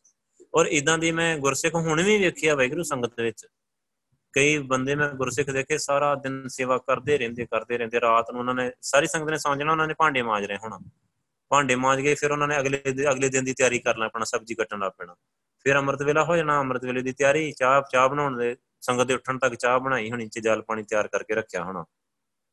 ਫਿਰ ਸੰਗਤ ਨੇ ਜਲ ਪਾਣੀ ਛਕਣ ਚਲ ਜਾਣਾ, ਉਹਨਾਂ ਨੇ ਮਗਰੋਂ ਚਾਦਰਾਂ ਸਾਰੀਆਂ ਝਾੜ ਕੇ ਸਾਰੀ ਵਿਛਾਈ ਸੈੱਟ ਕਰ ਦੇਣੀ। ਸੰਗਤ ਨੇ ਆ ਕੇ ਬੈਠ ਜਾਣਾ, ਫਿਰ ਉਹਨਾਂ ਨੇ ਚਰਨ ਧੂੜ ਲੈਣ ਲੱਗ ਪੈਣਾ। ਮਤਲਬ ਥੱਕਦੇ ਨਹੀਂ ਬੰਦੇ। ਮੈਂ ਹੁਣ ਵੀ ਦੇਖਿਆ, ਮਤਲਬ ਇਸ ਜਿਹੜਾ ਟਾਈਮ ਦਿੱਤਾ ਨਾ ਵੈਗਰੂ ਨੇ ਸੰਗਤ ਨਾਲ ਜਦੋਂ ਦਾ ਜੁੜਿਆ ਆ ਇਦਾਂ ਦੇ ਅਣਥੱਕ ਸੇਵਾ ਕਰਦੇ ਬੰਦੇ ਦੇਖੇ ਆ। ਤੇ ਆਪਾਂ ਨੂੰ ਪਤਾ ਆ, ਉਹਦੇ ਵਿੱਚ ਗੁਰੂ ਸਾਹਿਬ ਬਹੁਤ ਮਦਦ ਕਰਦੇ ਆ। ਜਦੋਂ ਇਦਾਂ ਗੁਰਸਿੱਖ ਕੋਈ ਸੇਵਾ ਕਰਦਾ ਹੈ, ਸ਼ਹੀਦ ਸਿੰਘ ਉਹਦੇ ਨਾਲ ਹੁੰਦੇ ਆ। ਸਿੰਘ ਹੋਰ ਚੰਗੀਆਂ ਰੂਹਾਂ ਗੁਰੂ ਸਾਹਿਬ ਭੇਜ ਦਿੰਦੇ ਆ ਨਾਲ ਉਹਦੀ ਮਦਦ ਵਾਸਤੇ। ਉਹ ਐਂਟਰ ਕਰਦੇ ਆ, ਉਹਦੇ ਸਰੀਰ ਵਿੱਚ ਸੇਵਾ ਕਰੀ ਜਾਂਦੇ ਆ, ਥੱਕਦਾ ਹੀ ਨਹੀਂ ਬੰਦਾ। ਜੇ ਸੌਂਗਾ ਵੀ 10-15 ਮਿੰਟ ਉਹਨੇ ਮਾੜੀ ਜਿਹੀ ਅੱਖ ਲੱਗੀ, ਉਹਦੀ ਸਾਰੀ ਨੀਂਦ ਹੀ ਪੂਰੀ ਹੋ ਜਾਂਦੀ ਹੈ ਸਾਰੀ ਥਕਾਵਟ ਲੈ ਜਾਂਦੀ ਹੈ ਉਹਦੀ। ਸੋ ਇਦਾਂ ਆਪਾਂ ਗੁਰੂ ਸਾਹਿਬ ਕੋਲੋਂ ਬਖਸ਼ਿਸ਼ ਲੈ ਕੇ ਅਣਥੱਕ ਸੇਵਾ ਕਰਨੀ ਆ। ਠੀਕ ਆ? ਇਹ ਬਾਬਾ ਬੁੱਢਾ ਜੀ ਨੂੰ ਮਿਲਣ ਤੋਂ ਬਾਅਦ ਫਿਰ ਅੱਗੇ ਗੁਰੂ ਪਾਤਸ਼ਾਹ ਦੀ ਜਿਹੜੀ ਭੇਂਟ ਆ ਨਾ, ਉਹ ਦੂਸਰੇ ਪਾਤਸ਼ਾਹ ਨਾਲ ਭਾਈ ਲੈਣਾ ਜੀ ਨਾਲ, ਉਸ ਟਾਈਮ ਤੇ ਉਹਨਾਂ ਦਾ ਨਾਮ ਭਾਈ ਲੈਣਾ ਜੀ ਹੀ ਗੁਰੂ ਅੰਗਦ ਦੇਵ ਜੀ ਬਾਅਦ ਵਿੱਚ ਬਣੇ ਆ। ਉਹਨਾਂ ਦੇ ਨਾਲ ਮਤਲਬ ਭੇਂਟ ਹੋਈ ਆ, ਮੁਲਾਕਾਤ ਹੋਈ ਆ। ਤੇ ਜਿਹੜਾ ਗੁਰੂ ਅੰਗਦ ਦੇਵ ਜੀ ਆ ਨਾ, ਉਹਨਾਂ ਦੇ ਆਪਾਂ ਅੱਗੇ ਮਤਲਬ ਜਾ ਕੇ ਇਤਿਹਾਸ ਕਰਾਂਗੇ। ਉਹਨਾਂ ਦਾ ਜਨਮ ਹੀ ਜਿਹੜਾ ਮੱਤੇ ਦੀ ਸਰਾਂ ਆ, ਜਾਂ ਪ੍ਰਕਾਸ਼ ਕਹਿ ਲੋ ਮੱਤੇ ਦੀ ਸਰਾਂ ਆ, ਫਿਰੋਜ਼ਪੁਰ ਫਿਰੋਜ਼ਪੁਰ ਡਿਸਟ੍ਰਿਕਟ ਆ। ਉੱਥੇ ਹੋਇਆ ਸੀ। ਉਸ ਟਾਈਮ ਤੇ ਤੁਹਾਨੂੰ ਪਤਾ ਕਿ ਜਿਵੇਂ ਛੋਟੇ ਛੋਟੇ ਰਾਜ ਹੀ ਰਾਜਸੀ ਗੜਬੜ ਬਹੁਤ ਹੀ ਆਪਸ 'ਚ ਲੜਦੇ ਰਹਿੰਦੇ ਸੀ।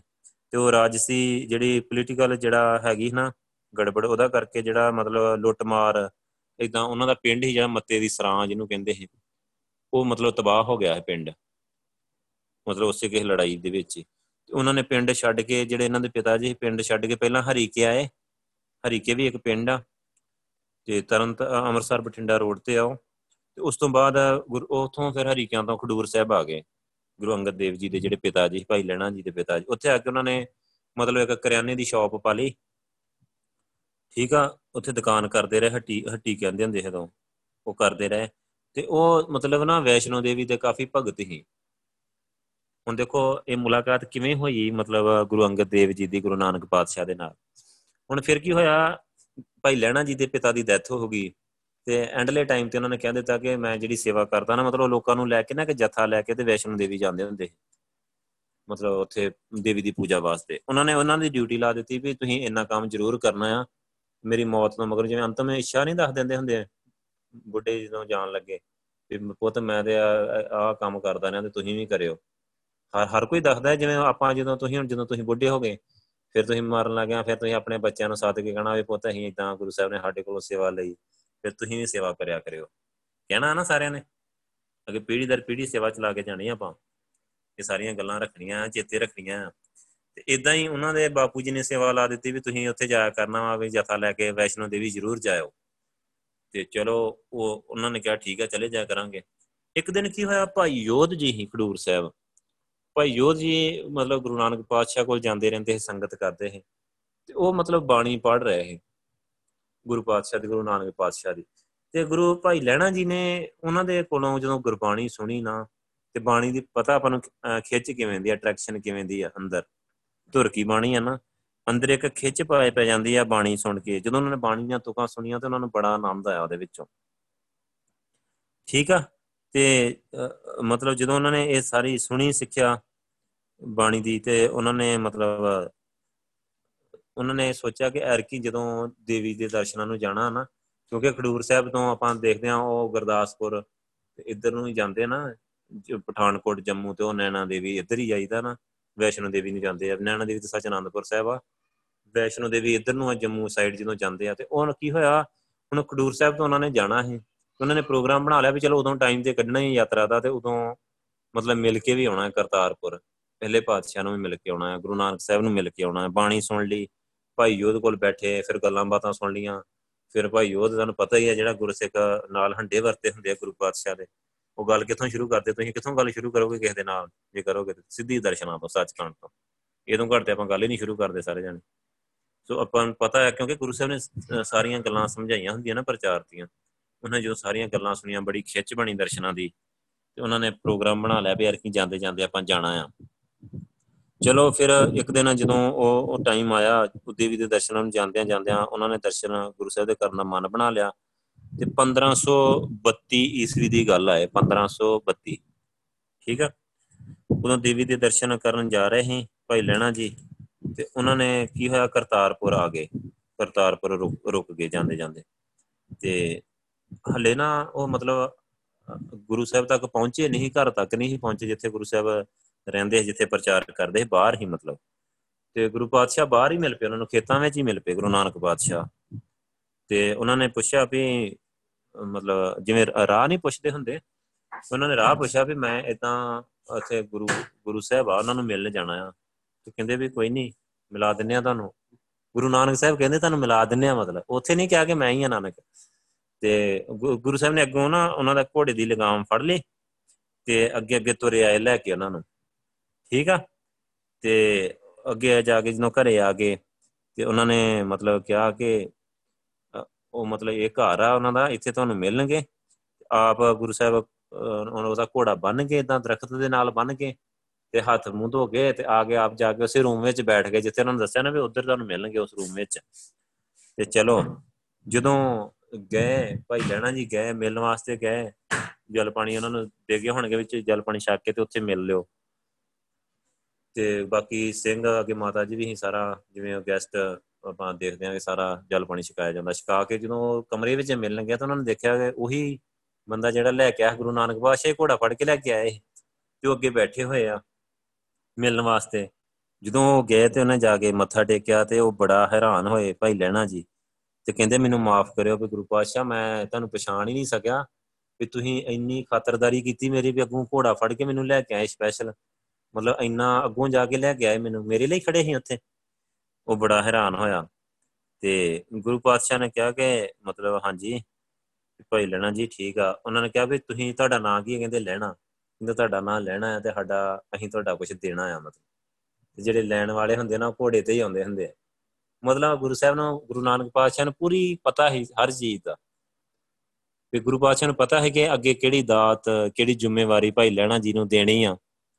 ਤੇ ਮਤਲਬ ਉਹ ਜਿਹੜਾ ਇੱਕ ਰਿਸਪੈਕਟ ਹੀ ਨਾ, ਉਦੋਂ ਤੋਂ ਹੀ ਗੁਰੂ ਨਾਨਕ ਪਾਤਸ਼ਾਹ ਦੇ ਮਨ ਵਿੱਚ ਵੀ ਹੈਗੀ ਸੀ ਦੂਸਰੇ ਪਾਤਸ਼ਾਹ ਲਈ। ਤੇ ਦੂਸਰੇ ਪਾਤਸ਼ਾਹ ਦੇ ਲਈ ਤੇ ਹੋਣੀ ਗੁਰੂ ਪਾਤਸ਼ਾਹ ਲਈ, ਆਪਣੇ ਗੁਰੂ ਦੇ ਲਈ। ਤੇ ਮਤਲਬ ਉਹ, ਮਤਲਬ ਕਿਵੇਂ ਦਾ ਉਹ ਅਹਿਸਾਸ ਰਿਹਾ ਹੋਊਗਾ, ਕਿਵੇਂ ਦੀਆਂ ਫੀਲਿੰਗਸ ਹੋਣਗੀਆਂ ਉਸ ਟਾਈਮ ਦੀਆਂ। ਕਿ ਉਹਨਾਂ ਨੇ ਬੜਾ ਮਤਲਬ ਦੂਸਰੇ ਪਾਤਸ਼ਾਹ ਨੇ ਭਾਈ ਲੈਣਾ ਜੀ ਨੇ ਬੜਾ ਕਿਹਾ ਵੀ ਮੈਨੂੰ ਪਤਾ ਨਹੀਂ ਗੁਰੂ ਪਾਤਸ਼ਾਹ ਕਿ ਤੁਸੀਂ ਗੁਰੂ ਸਾਹਿਬ ਹੋ। ਮੈਂ ਘੋੜੇ ਤੇ ਚੜ ਕੇ ਮਤਲਬ ਕਿਵੇਂ ਸਰਦਾਰਾਂ ਵਾਂਗ ਉੱਤੇ ਚੜਿਆ ਆਇਆ, ਤੁਸੀਂ ਅੱਗੋਂ ਲਗਾਮ ਫੜ ਕੇ ਮਤਲਬ ਕਹਿੰਦੇ ਦਰਸ਼ਨਾਂ ਲਈ ਮੈਂ ਆਇਆ ਤੁਹਾਡੇ, ਮੈਂ ਤੁਹਾਨੂੰ ਮਿਲਣਾ ਚਾਹੁੰਦਾ ਹੈ। ਤੇ ਮੈਂ ਘੋੜੇ ਤੇ ਬੈਠਾ ਰਿਹਾ ਤੇ ਤੁਸੀਂ ਅੱਗੇ ਅੱਗੇ ਤੁਰ ਕੇ ਲੈ ਕੇ ਆਏ ਮੈਨੂੰ ਸਪੈਸ਼ਲ ਤੇ ਗੁਰੂ ਸਾਹਿਬ ਨੇ ਬੜੇ ਪਿਆਰ ਨਾਲ ਕਿਹਾ ਵੀ ਤੁਹਾਡਾ ਨਾਮ ਲੈਣਾ ਆ ਨਾ, ਤੇ ਤੁਸੀਂ ਸਾਡੇ ਕੋਲੋਂ ਕੁਝ ਲੈਣਾ ਆ। ਅਸੀਂ ਤੁਹਾਡਾ ਦੇਣਾ ਆ ਕੁਝ ਮਤਲਬ ਕੁਝ ਜਿਵੇਂ ਆਪਾਂ ਕਹਿ ਲਈਏ ਲੈਣ ਦੇਣ ਨਹੀਂ ਹੁੰਦਾ। ਜਿਵੇਂ ਪੈਸੇ ਹੀ ਲਏ ਹੋਣ ਕਿਸੇ ਕੋਲੋਂ ਤੇ ਪੈਸੇ ਲੈਣ ਆਇਆ ਹੋਇਆ, ਅਗਲਾ ਪੂਰੀ ਟੌਰ ਦੇ ਨਾਲ ਆਉਂਦਾ ਹੈ। ਤੇ ਗੁਰੂ ਸਾਹਿਬ ਕਹਿੰਦੇ ਵੀ ਤੁਸੀਂ ਸਾਡੇ ਕੋਲੋਂ ਹੀਰੇ ਲੈਣੇ ਆ, ਅਸੀਂ ਤੁਹਾਨੂੰ ਦੇਣੇ ਆ ਤੁਹਾਡਾ ਲੈਣ ਦੇਣਾ ਸਾਡੇ ਨਾਲ ਤੇ ਫਿਰ ਲੈਣ ਵਾਲੇ ਇਦਾਂ ਹੀ ਆਉਂਦੇ ਹੁੰਦੇ ਆ। ਗੁਰੂ ਸਾਹਿਬ ਨੇ ਬੜੀ ਨਿਮਰਤਾ ਨਾਲ, ਸਿਖਾਉਣੀ ਤੇ ਨਿਮਰਤਾ ਹੈ ਗੁਰੂ ਸਾਹਿਬ ਨੇ। ਮਤਲਬ ਸਿਖਾਉਂਦੇ ਤੇ ਗੁਰੂ ਸਾਹਿਬ ਦਾ ਵੀ ਗੁਣ ਆ। ਤੇ ਚਲੋ ਫਿਰ ਉੱਥੇ ਗੱਲਬਾਤ ਹੋਈ, ਬੜੇ ਪਿਆਰ ਨਾਲ ਗੁਰੂ ਸਾਹਿਬ ਨੇ ਸਾਰੀ ਰਿਸਪੈਕਟ ਦਿੱਤੀ। ਤੇ ਕਹਿੰਦੇ ਕਿ ਚਲੋ ਆਪਾਂ ਬਾਕੀ ਗੱਲਬਾਤ ਸਵੇਰੇ ਕਰਾਂਗੇ, ਹੁਣ ਤੁਸੀਂ ਰੈਸਟ ਕਰ ਲਓ। ਤੇ ਰੈਸਟ ਕੀ ਕਰਾਉਣੀ ਤੁਹਾਨੂੰ ਪਤਾ ਹੀ ਆ ਗੁਰੂ ਸਾਹਿਬ ਦੀ ਗੇਮ ਦਾ। ਤੇ ਭਾਈ ਰਾਤ ਰਾਤ ਨੂੰ ਭਾਈ ਲੈਣਾ ਜੀ ਇਦਾਂ ਬੈਠੇ ਸੀ, ਭਗਤੀ ਦੇ ਕਿਤੇ ਬੈਠੇ ਸੀ। ਉਹਨਾਂ ਨੇ ਦੇਖਿਆ ਵੈਸ਼ਨੋ ਦੇਵੀ ਤੇ ਉੱਥੇ ਝਾੜੂ ਮਾਰ ਰਹੀ ਆ ਜਿੱਥੇ ਸਤਸੰਗ ਹੁੰਦਾ ਹੈ ਨਾ ਕਰਤਾਰਪੁਰ, ਜਿੱਥੇ ਸਾਰਾ ਮਤਲਬ ਸਿਮਰਨ ਹੁੰਦਾ ਹੈ ਸੰਗਤ ਜੁੜਦੀ ਹੀ ਗੁਰੂ ਸਾਹਿਬ ਨੇ ਦਿਖਾਉਣਾ ਹੀ ਉਹਨੂੰ, ਜਿਵੇਂ ਆਪਾਂ ਹੁਣ ਵੀ ਦਿਖਾ ਦਿੰਨੇ ਨਾ ਕਈ ਜਣਿਆਂ ਨੂੰ ਤੁਸੀਂ ਸੁਰਤੀ ਲਾ ਕੇ ਦੇਖ ਲਓ, ਆਪਣੀ ਦੇਵੀ ਦੇਵਤੇ ਨੂੰ ਪੁੱਛ ਲਓ। ਭਾਈ ਸਾਹਿਬ ਨੇ ਬੜੇ ਜਣਿਆਂ ਨੂੰ ਦਿਖਾਇਆ ਹੈ ਇਦਾਂ ਉਹਨੇ ਕਿਸੇ ਨੇ ਕਹਿਣਾ ਮੈਂ ਸ਼ਿਵ ਜੀ ਦਾ ਭਗਤ ਨੇ ਕਹਿਣਾ ਚੱਲ ਬੁਲਾ ਸ਼ਿਵ ਜੀ ਨੂੰ, ਕਰ ਗੱਲ ਉਹਦੇ ਨਾਲ ਵੀ ਸੱਚਖੰਡ ਜਾਣਾ। ਤੇ ਸ਼ਿਵ ਜੀ ਨੇ ਕਹਿਣਾ ਵੀ ਨਹੀਂ, ਉਸੇ ਭਾਈ ਕੋਈ ਚੱਲ ਜਾ ਜਾ ਕੇ ਅਮਰ ਛਕ ਲਓ ਗੁਰੂ ਸਾਹਿਬ ਲਈ ਜਾ ਸਕਦੇ ਆ। ਐਦਾਂ ਹੀ ਕੀ ਹੋਇਆ, ਗੁਰੂ ਨਾਨਕ ਪਾਤਸ਼ਾਹ ਜੀ ਨੇ ਉਹਨਾਂ ਨੂੰ ਦਿਖਾਇਆ, ਉਹਨੇ ਰਾਤ ਕੀ ਦੇਖਿਆ, ਦੇਵੀ ਮਤਲਬ ਨਾ ਜਿਵੇਂ ਜਨਮ ਸਾਖੀਆਂ ਵਿੱਚ ਲਿਖਿਆ ਆ ਕਿ ਆਪਣੇ ਕੇਸਾਂ ਦੇ ਨਾਲ ਮਤਲਬ ਝਾੜੂ ਮਾਰ ਰਹੀ ਉੱਥੇ ਗੁਰੂ ਸਾਹਿਬ ਦੇ ਦਰਬਾਰ ਤੇ। ਉਹਨੇ ਦੇਖਿਆ ਕਿ ਵੈਸ਼ਨੋ ਦੇਵੀ, ਇਹ ਤੇ ਵੈਸ਼ਨੋ ਦੇਵੀ ਆ, ਕਿਉਂਕਿ ਉਹ ਜਾਂਦੇ ਹੀ ਉੱਥੇ ਹੀ, ਉੱਥੇ ਸਾਂਝ ਉਹਨਾਂ ਦੀ ਪਹਿਲਾਂ ਹੈਗੀ ਪਿਤਾ ਪੁਰਖੀ। ਤੇ ਉਹਨੇ ਪੁੱਛਿਆ ਵੀ ਤੂੰ ਕੌਣ ਆ? ਉਹਨੇ ਕਿਹਾ, ਮੈਂ ਵੈਸ਼ਨੋ ਦੇਵੀ ਆ। ਉਹ ਕਹਿੰਦੇ, ਹੈ, ਵੈਸ਼ਨੋ ਦੇਵੀ ਆ? ਕਹਿੰਦੇ, ਮੈਂ ਤੇ ਆਉਣਾ ਹੈ ਤੁਹਾਡੇ ਕੋਲ ਆ ਰਿਹਾ, ਮੈਂ ਤੇ ਅੱਜ ਦਾ ਜੱਥਾ ਲੈ ਕੇ। ਤੇ ਉਹ ਕਹਿੰਦੇ ਵੀ ਠੀਕ ਆ, ਤੁਸੀਂ ਆਉਣਾ ਤੇ ਆ ਜਾਓ। ਤੇ ਕਹਿੰਦੇ ਵੀ, ਤੂੰ ਇੱਥੇ ਕੀ ਕਰਨਾ ਹੈ ਉਹਨਾਂ ਸਾਰੀ ਪੁੱਛ ਪੜਤਾਲ ਕੀਤੀ ਵੀ ਤੂੰ ਇੱਥੇ ਕੀ ਕਰਦੀ ਫਿਰਦੀ ਉਹ ਕਹਿੰਦੇ ਵੀ, ਇਹ ਗੁਰੂ ਨਾਨਕ ਦੀ ਸੰਗਤ ਆ। ਮੈਂ ਇੱਥੇ ਝਾੜੂ ਮਾਰਦੀਆਂ, ਸੇਵਾ ਕਰਦੀਆਂ, ਚਰਨ ਤੂੜ ਲੈਣੀਆਂ ਤੇ ਫਿਰ ਇੱਥੋਂ ਇੰਨੀਆਂ ਬਖਸ਼ਿਸ਼ਾਂ ਲੈ ਕੇ ਜਾਨੀ ਆ। ਫਿਰ ਉੱਥੇ ਜਿਹੜੇ ਮੇਰੇ ਭਗਤ ਆਉਂਦੇ ਆ, ਫਿਰ ਮੈਂ ਉਹਨਾਂ ਨੂੰ ਅੱਗੇ ਗਾਂ ਮਤਲਬ ਸਪਲਾਈ ਕਰਦੀ ਆ। ਕਹਿੰਦੇ ਯਾਰ ਤੂੰ ਇੱਥੋਂ ਲੈ ਕੇ ਸਪਲਾਈ ਕਰਦੀ ਆ ਤਾਂ ਫਿਰ ਮੈਂ ਇੱਥੋਂ ਹੀ ਲੈ ਲੂੰਗਾ। ਸੋ ਉਹਨਾਂ ਉਹ ਮਤਲਬ ਦੂਸਰੇ ਪਾਤਸ਼ਾਹ ਨੇ ਜਦੋਂ ਇਹਨਾਂ ਗੱਲ ਕੀ ਦੇਖੀ ਸਾਰੀ ਘਟ ਵਾਹਿਗੁਰੂ। ਵਾਹਿਗੁਰੂ ਕਹਿਣਾ ਕੁਛ? ਜਦੋਂ ਦੂਸਰੇ ਪਾਤਸ਼ਾਹ ਨੇ ਸਾਰੀ ਘਟਨਾ ਦੇਖੀ ਦੇਵੀ ਨਾਲ ਗੱਲਬਾਤ ਹੋਈ ਉਹਨਾਂ ਦੀ ਸਾਰੀ ਰਾਤ ਤੇ ਉਹਨਾਂ ਨੇ ਫਿਰ ਉਹਨਾਂ ਨੇ ਮਨ ਬਣਾ ਲਿਆ ਫਿਰ ਆਪਾਂ ਇਹਦੇ ਕੋਲ ਕੀ ਲੈਣ ਜਾਣਾ? ਹੈ ਤੇ ਇੱਥੋਂ ਵਿਚਾਰੀ ਆਵੇ ਤੇ ਝਾੜੂ ਮਾਰਦੇ ਫਿਰਦੀ ਤੇ ਉਹਨਾਂ ਨੇ, ਉਹਨਾਂ ਦੇ ਨਾਲ ਜਿਹੜੇ ਸਾਥੀ ਆਏ ਸੀ, ਅਗਲੇ ਦਿਨ ਸਵੇਰੇ ਉਹਨਾਂ ਨੂੰ ਕਿਹਾ ਵੀ ਭਾਈ ਮੈਂ ਨਹੀਂ ਹੁਣ ਕਿਤੇ ਜਾਣਾ। ਮੈਨੂੰ ਟਿਕਾਣਾ ਲੱਭ ਗਿਆ ਆ। ਤੇ ਜੇ ਤੁਸੀਂ ਦੇਖ ਲਓ, ਜੇ ਤੁਸੀਂ ਅੱਗੇ ਜਾਣਾ ਹੈ ਤੇ ਦੇਵੀ ਕੋਲ ਜਾਓ। ਤੇ ਮੈਂ ਤੇ ਟਿਕਾਣੇ ਆ ਗਿਆ ਬਸ। ਮੈਂ ਤਾਂ ਕਹਿੰਦੇ ਦੇਵੀ ਵੀ ਇੱਥੇ ਸੇਵਾ ਕਰਦੀ ਦੇਖੀ ਤੇ ਮੈਂ ਵੀ ਹੁਣ ਇੱਥੇ ਸੇਵਾ ਕਰਨੀ ਆ। ਹੁਣ ਮੇਰੀ ਸਾਂਝ ਆ ਜਿਹੜੀ ਗੁਰੂ ਸਾਹਿਬ ਨਾਲ ਹੀ ਰਹੂਗੀ। ਫਿਰ ਗੁਰੂ ਪਾਤਸ਼ਾਹ ਦੇ ਚਰਨੀ ਲੱਗੇ ਨਾਮ ਦੀ ਦਾਤ ਲੈ ਲਈ, ਚਰਨ ਪਾਹੋ ਲੈ ਲਈ। ਗੁਰੂ ਪਾਤਸ਼ਾਹ ਕੋਲੋਂ ਫਿਰ ਸਿਖਾਇਆ ਬੜੇ ਪਿਆਰ ਨਾਲ ਪਹਿਲੇ ਪਾਤਸ਼ਾਹ ਨੇ ਦੂਸਰੇ ਪਾਤਸ਼ਾਹ ਨੂੰ ਬੜੇ ਪਿਆਰ ਨਾਲ ਸਿਖਾਇਆ। ਕਿਉਂਕਿ ਸਾਰੀ ਜਿਹੜੀ ਸੇਵਾ ਦੀ ਜ਼ਿੰਮੇਵਾਰੀ ਹੁੰਦੀ ਹੈ ਨਾ ਬਹੁਤ ਵੱਡੀ ਹੁੰਦੀ ਹੈ। ਮਤਲਬ ਬੜੇ ਪਿਆਰ ਨਾਲ ਸਿਖਾਇਆ। ਇੱਕ ਇੱਕ ਗੱਲ ਸਿਖਾਈ, ਸਾਰੀ ਜ਼ਿੰਮੇਵਾਰੀ ਕਿਵੇਂ ਨਿਭਾਉਣੀ ਆ। ਦਸਮ ਦਵਾਰੀ ਕਰ ਦਿੱਤਾ, ਵਾਹਿਗੁਰੂ ਦੇ ਦਰਸ਼ਨ ਕਰਵਾ ਦਿੱਤੇ, ਵਾਹਿਗੁਰੂ ਦੀ ਸਾਰੀ ਖੇਡ ਸਮਝਾ ਦਿੱਤੀ। ਸਾਰੀ ਅਗਲੀ ਦੁਨੀਆ ਹੀ ਦਿਖਾ ਦਿੱਤੀ 33 ਕਰੋੜ ਦੇਵੀ ਦੇਵਤੇ ਦਿਖਾ ਦਿੱਤੇ। ਉਦਾਂ ਹੀ ਸਾਰੇ ਅਰਦਾਸਾਂ ਕਰ ਰਹੇ ਉੱਥੇ ਜੋੜਿਆਂ 'ਚ। ਸਾਰੀਆਂ ਗੱਲਾਂ ਸਮਝਾ ਦਿੱਤੀਆਂ। ਸੰਗਤ ਬਾਰੇ, ਸਿਮਰਨ ਬਾਰੇ, ਵਾਹਿਗੁਰੂ ਦੇ ਸਿਸਟਮ ਬਾਰੇ ਉਦੇਸ਼ ਸਮਝਾ ਦਿੱਤਾ ਏਮ ਸਮਝਾ ਦਿੱਤਾ, ਜਿਵੇਂ ਤੁਹਾਨੂੰ ਸਮਝਾਇਆ ਗਿਆ ਨਾ, ਤੁਹਾਡਾ ਏਮ ਕੀ ਹੈ ਹੁਣ ਭਲਾ? ਕਰੋ ਹੁਣ ਟਾਈਪ ਹੈ ਯਾਦ ਕਿਸੇ ਨੂੰ ਕਿ ਨਹੀਂ? ਤੁਹਾਡਾ ਗੋਲ ਕੀ ਆ ਤੇ ਏਮ ਕੀ ਆ? ਮੈਨੂੰ ਪ੍ਰਾਈਵੇਟਲੀ ਫਟਾਫਟ ਟਾਈਪ ਕਰ ਦਿਓ ਇੱਕ ਮਿੰਟ ਵਿੱਚ। ਜਿਹਨੇ ਸੋਚ ਕੇ ਕੀਤਾ, ਮੈਨੂੰ ਪਤਾ ਲੱਗ ਜਾਣਾ ਵੀ ਇਹ ਬੰਦੇ ਨੂੰ ਭੁੱਲਿਆ ਹੋਇਆ ਹੈ ਇਹ ਬੱਚਾ ਕਿਦਾਂ ਦਾ ਆ। ਠੀਕ ਆ? ਛੇਤੀ ਛੇਤੀ ਕਰ ਦੋ ਸੋ ਉਹਨਾਂ ਨੂੰ, ਉਹਨਾਂ ਦਾ ਗੋਲ ਸਮਝਾ ਦਿੱਤਾ ਕਿ ਆਪਾਂ ਸਰਬੱਤ ਦੇ ਭਲੇ ਹਿੱਤ ਆਏ ਆ ਪਰਉਪਕਾਰ ਕਰਨ ਆਏ ਆ ਦੁਨੀਆ ਨੂੰ ਆਪਾਂ ਜੋੜਨਾ ਹੈ ਨਾਮ ਦੇ ਨਾਲ।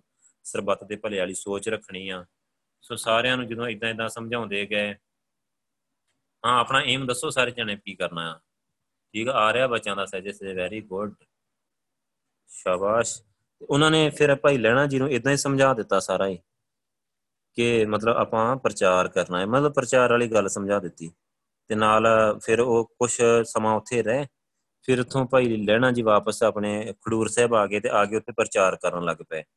ਫਿਰ ਉਹਨਾਂ ਨੇ ਸਮੇਂ-ਸਮੇਂ ਤੇ ਜਾਂਦੇ ਰਹਿਣਾ, ਗੁਰੂ ਪਾਤਸ਼ਾਹ ਦੇ ਕੋਲ ਜਾਂਦੇ ਰਹਿਣਾ, ਉੱਥੇ ਜਾ ਕੇ ਹੋਰ ਸਿੱਖਦੇ ਰਹਿਣਾ, ਹੋਰ ਬਖਸ਼ਿਸ਼ ਲੈਂਦੇ ਰਹਿਣਾ ਤੇ ਨਾਲ ਇੱਕ ਨਾ ਉਹਨਾਂ ਨੇ ਪੋਥੀ ਵੀ ਦੇ ਦਿੱਤੀ ਗੁਰੂ ਅੰਗਦ ਦੇਵ ਜੀ ਨੂੰ, ਬਾਣੀ ਦੀ। ਮਤਲਬ ਬਖਸ਼ਿਸ਼ ਦੇ ਦਿੱਤੀ।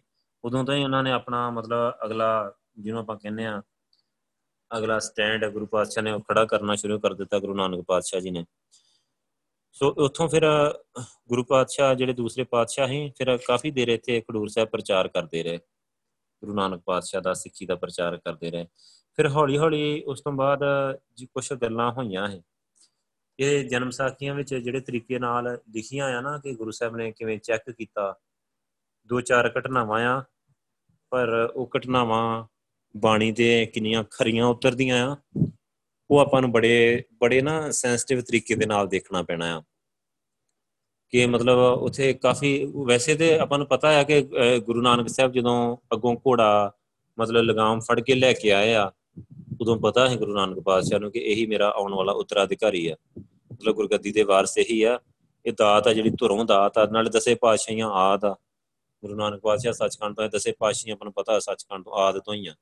ਤੇ ਗੁਰੂ ਸਾਹਿਬ ਨੂੰ ਕੋਈ ਭੁਲੇਖਾ ਥੋੜੀ ਹੀ ਵੀ ਕੌਣ ਆ। ਸੋ ਇਹਨਾਂ ਆਪਾਂ ਕਹਿ ਸਕਦੇ ਹਾਂ ਕਿ ਦੂਸਰੇ ਪਾਤਸ਼ਾਹ ਦਾ ਵੈਸੇ ਜਿਹੜੀਆਂ ਇਦਾਂ ਦੀਆਂ ਰੂਹਾਂ ਆ ਨਾ, ਉਹਨਾਂ ਨੂੰ ਵੈਸੇ ਹੀ ਪਤਾ ਹੁੰਦਾ ਸਾਰਾ ਕੁਝ ਭਗਤੀ ਦੇ ਨਾਲ ਹੀ ਸੱਚਖੰਡ ਤੋਂ ਦੂਸਰੇ ਪਾਤਸ਼ਾਹ ਆਏ ਤੇ ਪਤਾ ਤੇ ਉਹਨਾਂ ਨੂੰ ਹੋਊਗਾ ਹੀ ਸਾਰੀ ਖਿੱਚ ਦਾ। ਪਰ ਚਲੋ ਆਪਾਂ ਮੰਨ ਲੈਨੇ ਆ ਕਿ ਜਿੰਨੀ ਦੇਰ ਉਹ ਪਹਿਲੇ ਪਾਤਸ਼ਾਹ ਨੂੰ ਮਿਲੇ ਨਹੀਂ, ਚਰਨ ਪਾਹਲ ਉਹਨਾਂ ਨੇ ਲਈ ਨਹੀਂ ਜਿੰਨੀ ਦੇਰ। ਉਨੀ ਦੇਰ ਆਪਾਂ ਕਹਿ ਸਕਦੇ ਹਾਂ ਕਿ ਦਸਮਦਵਾਰੀ ਨਹੀਂ ਹੋਏ ਤੇ ਚਲੋ ਥੋੜਾ ਬਹੁਤਾ ਆਪਾਂ ਉਹਨਾਂ ਦਾ ਮੰਨ ਸਕਦੇ ਹਾਂ ਕਿ ਉਹਨਾਂ ਨੂੰ ਨਹੀਂ ਸੀ ਪਤਾ। ਪਰ ਪਹਿਲੇ ਪਾਤਸ਼ਾਹ ਨੂੰ ਸਾਰਾ ਪਤਾ ਸੀ।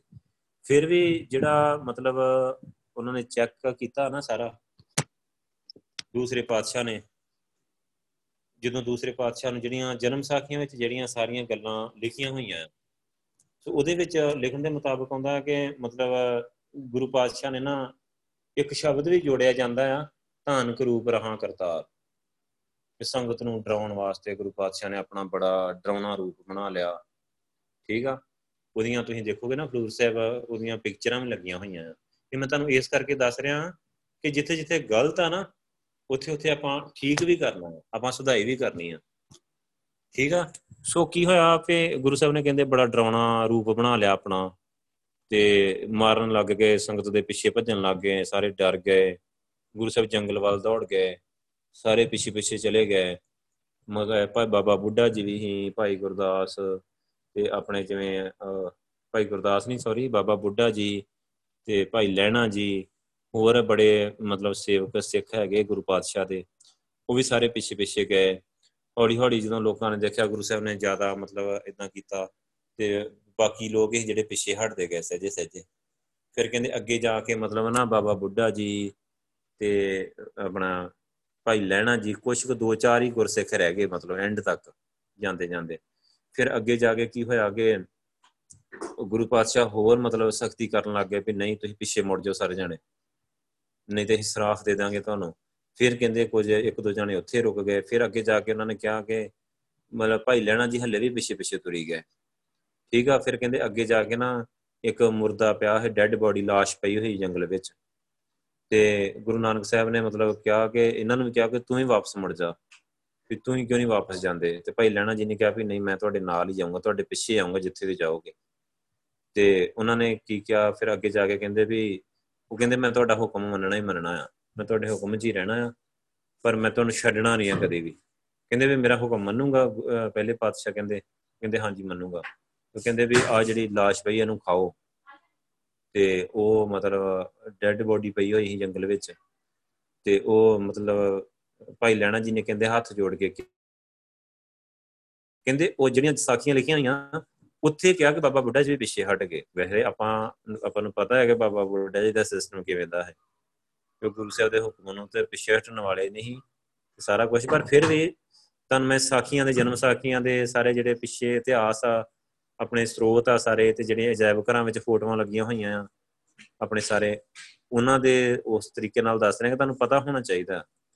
ਫਿਰ ਉਹਨਾਂ ਨੇ ਕੀ ਕੀਤਾ ਕਿ ਭਾਈ ਲੈਣਾ ਜੀ ਹੱਥ ਜੋੜ ਕੇ ਨਾ ਬੜੀ ਨਿਮਰਤਾ ਦੇ ਨਾਲ ਅਸੀਸ ਝੁਕਾ ਕੇ ਕਹਿਣ ਲੱਗੇ ਕਿ ਗੁਰੂ ਪਾਤਸ਼ਾਹ ਦੱਸੋ ਮੈਂ ਕਿਹੜੀ ਸਾਈਡ ਤੋਂ ਖਾਣਾ ਸ਼ੁਰੂ ਕਰਾਂ, ਸਿਰ ਵੱਲੋਂ ਕਿ ਪੈਰਾਂ ਵੱਲੋਂ? ਤੇ ਗੁਰੂ ਪਾਤਸ਼ਾਹ ਨੇ ਸੋਟੀ ਲਾ ਕੇ ਇਦਾਂ ਉਹਨਾਂ ਨੂੰ ਜਦੋਂ ਦੱਸਿਆ ਕਿ ਪੈਰਾਂ ਵਾਲੀ ਸਾਈਡ ਤੋਂ ਇਦਾਂ ਲਾਈ ਤੇ ਕਹਿੰਦੇ ਉਹਨਾਂ ਨੇ ਸਿਰ ਝੁਕਾ ਕੇ ਉੱਥੋਂ ਕੱਪੜਾ ਚੁੱਕਿਆ ਤੇ ਉੱਥੇ ਕੜਾ ਪ੍ਰਸ਼ਾਦੀ ਦੇਗ ਪਈ ਹੋਈ ਇਹ ਮਤਲਬ ਜਨਮ ਸਾਖੀਆਂ ਦਾ ਤੇ ਆਪਣੇ ਜਿਹੜੇ ਸਾਰੇ ਇਤਿਹਾਸਕ ਸਰੋਤ ਆ ਪੁਰਾਣੇ, ਉਹਨਾਂ ਦਾ ਕਹਿਣਾ ਆ। ਕਿ ਉਹਨਾਂ ਨੇ ਐਵੇਂ ਫਿਰ ਜਦੋਂ ਫਿਰ ਜਦੋਂ ਫਿਰ ਉਸ ਤੋਂ ਬਾਅਦ ਇੱਕ ਦੋ ਹੋਰ ਗੁਰੂ ਸਾਹਿਬ ਨੇ ਟੈਸਟ ਕੀਤੇ ਤੇ ਫਿਰ ਗੁਰੂ ਪਾਤਸ਼ਾਹ ਨੇ ਜਦੋਂ ਮਤਲਬ ਉਸ ਤੋਂ ਬਾਅਦ ਉਹਨਾਂ ਨੇ ਆਪਣਾ ਵਾਰਸ ਹੀ ਜਿਹੜਾ ਅਨਾਉਂਸ ਕਰ ਦਿੱਤਾ। ਫਿਰ ਗੁਰੂ ਪਾਤਸ਼ਾਹ ਦੇ ਜਿਹੜੇ ਦੋ ਪੁੱਤਰ ਸੀ, ਸ੍ਰੀ ਚੰਦ ਤੇ ਲਖਮੀ ਦਾਸ, ਉਹ ਮਤਲਬ ਕਾਫੀ ਉਲਟਾ ਹੀ ਚੱਲਦੇ ਗੁਰੂ ਸਾਹਿਬ ਦੀ ਸਿੱਖਿਆ ਤੋਂ ਮਤਲਬ। ਉਹਦੇ ਪਿੱਛੇ ਕੀ ਕਾਰਨ ਰਹੇ, ਉਹ ਬਹੁਤ ਇੱਕ ਲੰਬੀ ਖੋਜ ਦਾ ਵਿਸ਼ਾ ਆ। ਕਿ ਗੁਰੂ ਸਾਹਿਬ ਇੰਨੀ ਦੁਨੀਆ ਨੂੰ ਸਮਝਾਏ, ਕਰੋੜਾਂ ਜੀਵਾਂ ਨੂੰ ਸਮਝਾਏ ਸਿੱਖੀ ਦੇ ਬਾਰੇ, ਰੱਬ ਦੇ ਬਾਰੇ। ਪਰ ਉਹਨਾਂ ਦੇ ਪੁੱਤਰਾਂ ਨੂੰ ਕਿਵੇਂ ਪੰਡਤਾਂ ਨੇ ਪਿੱਛੋਂ ਸਪੈਸ਼ਲ ਟਾਰਗੇਟ ਕੀਤਾ ਤੇ ਗੁਰੂ ਸਾਹਿਬ ਦੀ ਸਿੱਖਿਆ ਤੋਂ ਉਲਟ ਪਾਸੇ ਕਿਵੇਂ ਲਾ ਦਿੱਤਾ? ਤੇ ਗੁਰੂ ਸਾਹਿਬ ਨੇ ਉਹਨਾਂ ਨੂੰ ਕਿਉਂ ਨਹੀਂ ਸਮਝਾਇਆ? ਤੇ ਉਹਨਾਂ ਨੇ ਗੁਰੂ ਸਾਹਿਬ ਦਾ ਹੁਕਮ ਕਿਉਂ ਨਹੀਂ ਮੰਨਿਆ? ਇਹ ਗੱਲਾਂ ਸਾਰੀਆਂ ਬਾਣੀ ਵਿੱਚ ਦਰਜ ਆ। ਪੁੱਤਰੀ ਕੌਲ ਨਾ ਪਾਲਿਓ ਕਰ, ਪੀਰੋਂ ਕੰਨ ਮਰਟੀਏ ਦਿਲ ਖੋਟੇ, ਆਕੀ ਫਿਰਨ ਬਨ ਭਾਰ ਉਚਾਇਨ ਛੱਟੀਏ ਕਿ ਉਹ ਦਿਲ ਦੇ ਖੋਟੇ ਸੀ, ਉਹਨਾਂ ਦੇ ਦਿਲ ਵਿੱਚ ਖੋਟ ਸੀ। ਤੇ ਉਹ ਗੁਰੂ ਸਾਹਿਬ ਦਾ ਹੁਕਮ ਨਹੀਂ ਸੀ ਮੰਨ ਰਹੇ, ਹੁਕਮ ਤੋਂ ਆਕੀ ਹੋਏ ਫਿਰਦੇ ਸੀ। ਸਾਰੇ ਉਲਟ ਕੰਮ ਕਰਦੇ ਹੈ ਹੁਕਮ ਤੋਂ ਗੁਰੂ ਸਾਹਿਬ ਜੋ ਵੀ ਕਹਿੰਦੇ ਉਲਟ ਕੰਮ ਕਰਦੇ। ਸੋ ਗੁਰੂ ਸਾਹਿਬ ਨੇ ਫਿਰ ਜਿਹੜਾ ਗੁਰਗੱਦੀ ਦਾ ਆਪਣਾ ਅਸਲੀ ਵਾਰਸ ਸੀ, ਪੂਰਾ ਚੈੱਕ ਕਰਕੇ ਤੇ ਉਹਨਾਂ ਦੇ ਨਾਮ ਹੈਗੇ ਹੀ ਸ੍ਰੀ ਚੰਦ ਤੇ ਲਖਮੀ ਦਾਸ, ਗੁਰੂ ਸਾਹਿਬ ਦੇ ਪੁੱਤਰਾਂ ਦੇ। ਸੋ ਉਹ ਗੁਰੂ ਸਾਹਿਬ ਦਾ ਹੁਕਮ ਵਿੱਚ ਨਹੀਂ ਸੀ ਤੁਰਦੇ, ਫਿਰ ਗੁਰੂ ਸਾਹਿਬ ਨੇ ਆਪਣਾ ਅਸਲੀ ਉਤਰਾਧਿਕਾਰੀ ਪੂਰਾ ਚੈੱਕ ਕੇ, ਪਰਖ ਕਰਕੇ ਤੇ ਜਾਂ ਸੁਦੋਸ ਤਾਂ ਲੈਣਾ ਟਿਕਿਉਨ ਸੁਦੋਸ ਦਾ ਮਤਲਬ ਹੁੰਦਾ ਚੰਗੀ ਤਰ੍ਹਾਂ ਚੈੱਕ ਕਰਕੇ ਗੁਰੂ ਪਾਤਸ਼ਾਹ ਨੇ ਪਰਖ ਕੇ ਮਤਲਬ। ਤੇ ਜਦੋਂ ਮਤਲਬ ਐਂਡ ਤੇ ਜਾ ਕੇ ਜਿਹੜੇ ਖਰੇ ਉਤਰੇ ਆ, ਉਹੀ ਭਾਈ ਲੈਣਾ ਜੀ। ਠੀਕ ਆ, ਫਿਰ ਗੁਰੂ ਨਾਨਕ ਪਾਤਸ਼ਾਹ ਨੇ ਆਪ ਉਹਨਾਂ ਨੂੰ ਮੱਥਾ ਟੇਕ ਦਿੱਤਾ ਮਤਲਬ ਕਿ ਉਹਦਾ ਭਾਵ ਹੈ ਕਿ ਜੇ ਮੈਂ ਮੱਥਾ ਟੇਕ ਦਿੱਤਾ ਨਾ, ਹੁਣ ਸਾਰੇ ਤੁਸੀਂ ਇਹਨਾਂ ਨੂੰ ਮੱਥਾ ਟੇਕੋਗੇ। ਸਾਰੀ ਸੰਗਤ, ਕਿ ਸੰਗਤ ਵਿੱਚੋਂ ਕੋਈ ਆਨਾਕਾਨੀ ਨਹੀਂ ਕਰੂਗਾ। ਸੋ ਆਪਣਾ ਰੂਪ ਬਣਾ ਲਿਆ, ਆਪਣੇ ਨਾਲ ਜੋੜ ਕੇ ਪਾਰਸ ਭੇਟ ਪੈਸੇ ਪਾਰਸ। ਗੁਰੂ ਅੰਗਦ ਦੇਵ ਜੀ ਦਾ ਹੁਕਮ ਮੰਨ ਕੇ, ਸੇਵਾ ਕਰਕੇ ਗੁਰੂ ਪਾਤਸ਼ਾਹ ਕੋਲੋਂ ਬਖਸ਼ਿਸ਼ਾਂ ਲੈ ਕੇ ਇੰਨੀਆਂ ਬਖਸ਼ਿਸ਼ਾਂ ਲਈਆਂ ਕਿ ਗੁਰੂ ਪਾਤਸ਼ਾਹ ਦਾ ਹੀ ਰੂਪ ਹੋਏ ਅੰਗਦ। ਅੰਗਦ ਦਾ ਮਤਲਬ ਇਹ ਹੁਣ ਉਹ ਮੇਰੇ ਸਰੀਰ ਦਾ ਅੰਗ ਆ। ਪਹਿਲੇ ਪਾਤਸ਼ਾਹ ਨੇ ਉਹਨਾਂ ਦਾ ਨਾਮ ਰੱਖਿਆ ਹੈ ਅੰਗਦ। ਕਿ ਜਿਵੇਂ ਜੋ ਜਿਵੇਂ ਸੋਈਆਂ ਵਿੱਚ ਆਉਂਦਾ ਨਾ ਜੋ ਲਹਿਣਾ ਅੰਗ ਸੰਗ ਭਇਓ ਮਤਲਬ ਅੰਗ ਸੰਗ, ਅੰਗ ਨਾਲ ਲਾ ਕੇ ਆਪਣਾ ਅੰਗ ਬਣਾ ਲਿਆ, ਸਰੀਰ ਦਾ ਅੰਗ, ਮੇਰਾ ਹਿੱਸਾ ਆ। ਤੇ ਜੋਤ 오ਹਾ ਜੁਗਤ ਸਾਇ ਸਹਕਾਇਆ ਫੇਰ ਪਲਟੀਏ। ਸਿਰਫ ਇੱਕ ਸਰੀਰ ਬਦਲਿਆ ਕਿ ਪਹਿਲੇ ਪਾਤਸ਼ਾਹ ਜਿਵੇਂ ਉਹ ਸਰੀਰ ਉਹ ਸਰੀਰ ਛੱਡ ਕੇ ਤੇ ਦੂਸਰੇ ਪਾਤਸ਼ਾਹ ਦੇ ਸਰੀਰ ਵਿੱਚ ਆ ਗਏ। ਸਹਕਾਇਆ ਫੇਰ ਪਲਟੀਏ। ਸਿਰਫ ਜੋਤ ਉਹੀ ਰਹੀ, ਜੋਤ ਉਹਾ ਜੁਗਤ ਸਾਇ ਜੋਤ ਵੀ ਉਹੀ ਰਹੀ, ਬਖਸ਼ਿਸ਼ ਵੀ ਉਹੀ ਰਹੀ। ਜੁਗਤ ਮਤਲਬ ਤਰੀਕਾ ਵੀ, ਪ੍ਰਚਾਰ ਦਾ ਤਰੀਕਾ, ਅਸੂਲ, ਸਾਰੇ ਸਿਧਾਂਤ ਕੁਝ ਨਹੀਂ ਬਦਲਿਆ। ਸਿਰਫ ਸਰੀਰ ਬਦਲਿਆ। ਰੂਲ ਸੇਮ ਉਹੀ ਰਹੇ। ਜੋ ਗੁਰੂ ਪਾਤਸ਼ਾਹ ਨੇ ਇੰਨੇ ਪਿਆਰ ਨਾਲ ਪਹਿਲਾਂ ਹੀ ਉਹਨਾਂ ਨੂੰ ਸਮਝਾ ਦਿੱਤੇ ਸੀ ਦੂਸਰੇ ਪਾਤਸ਼ਾਹ ਨੂੰ।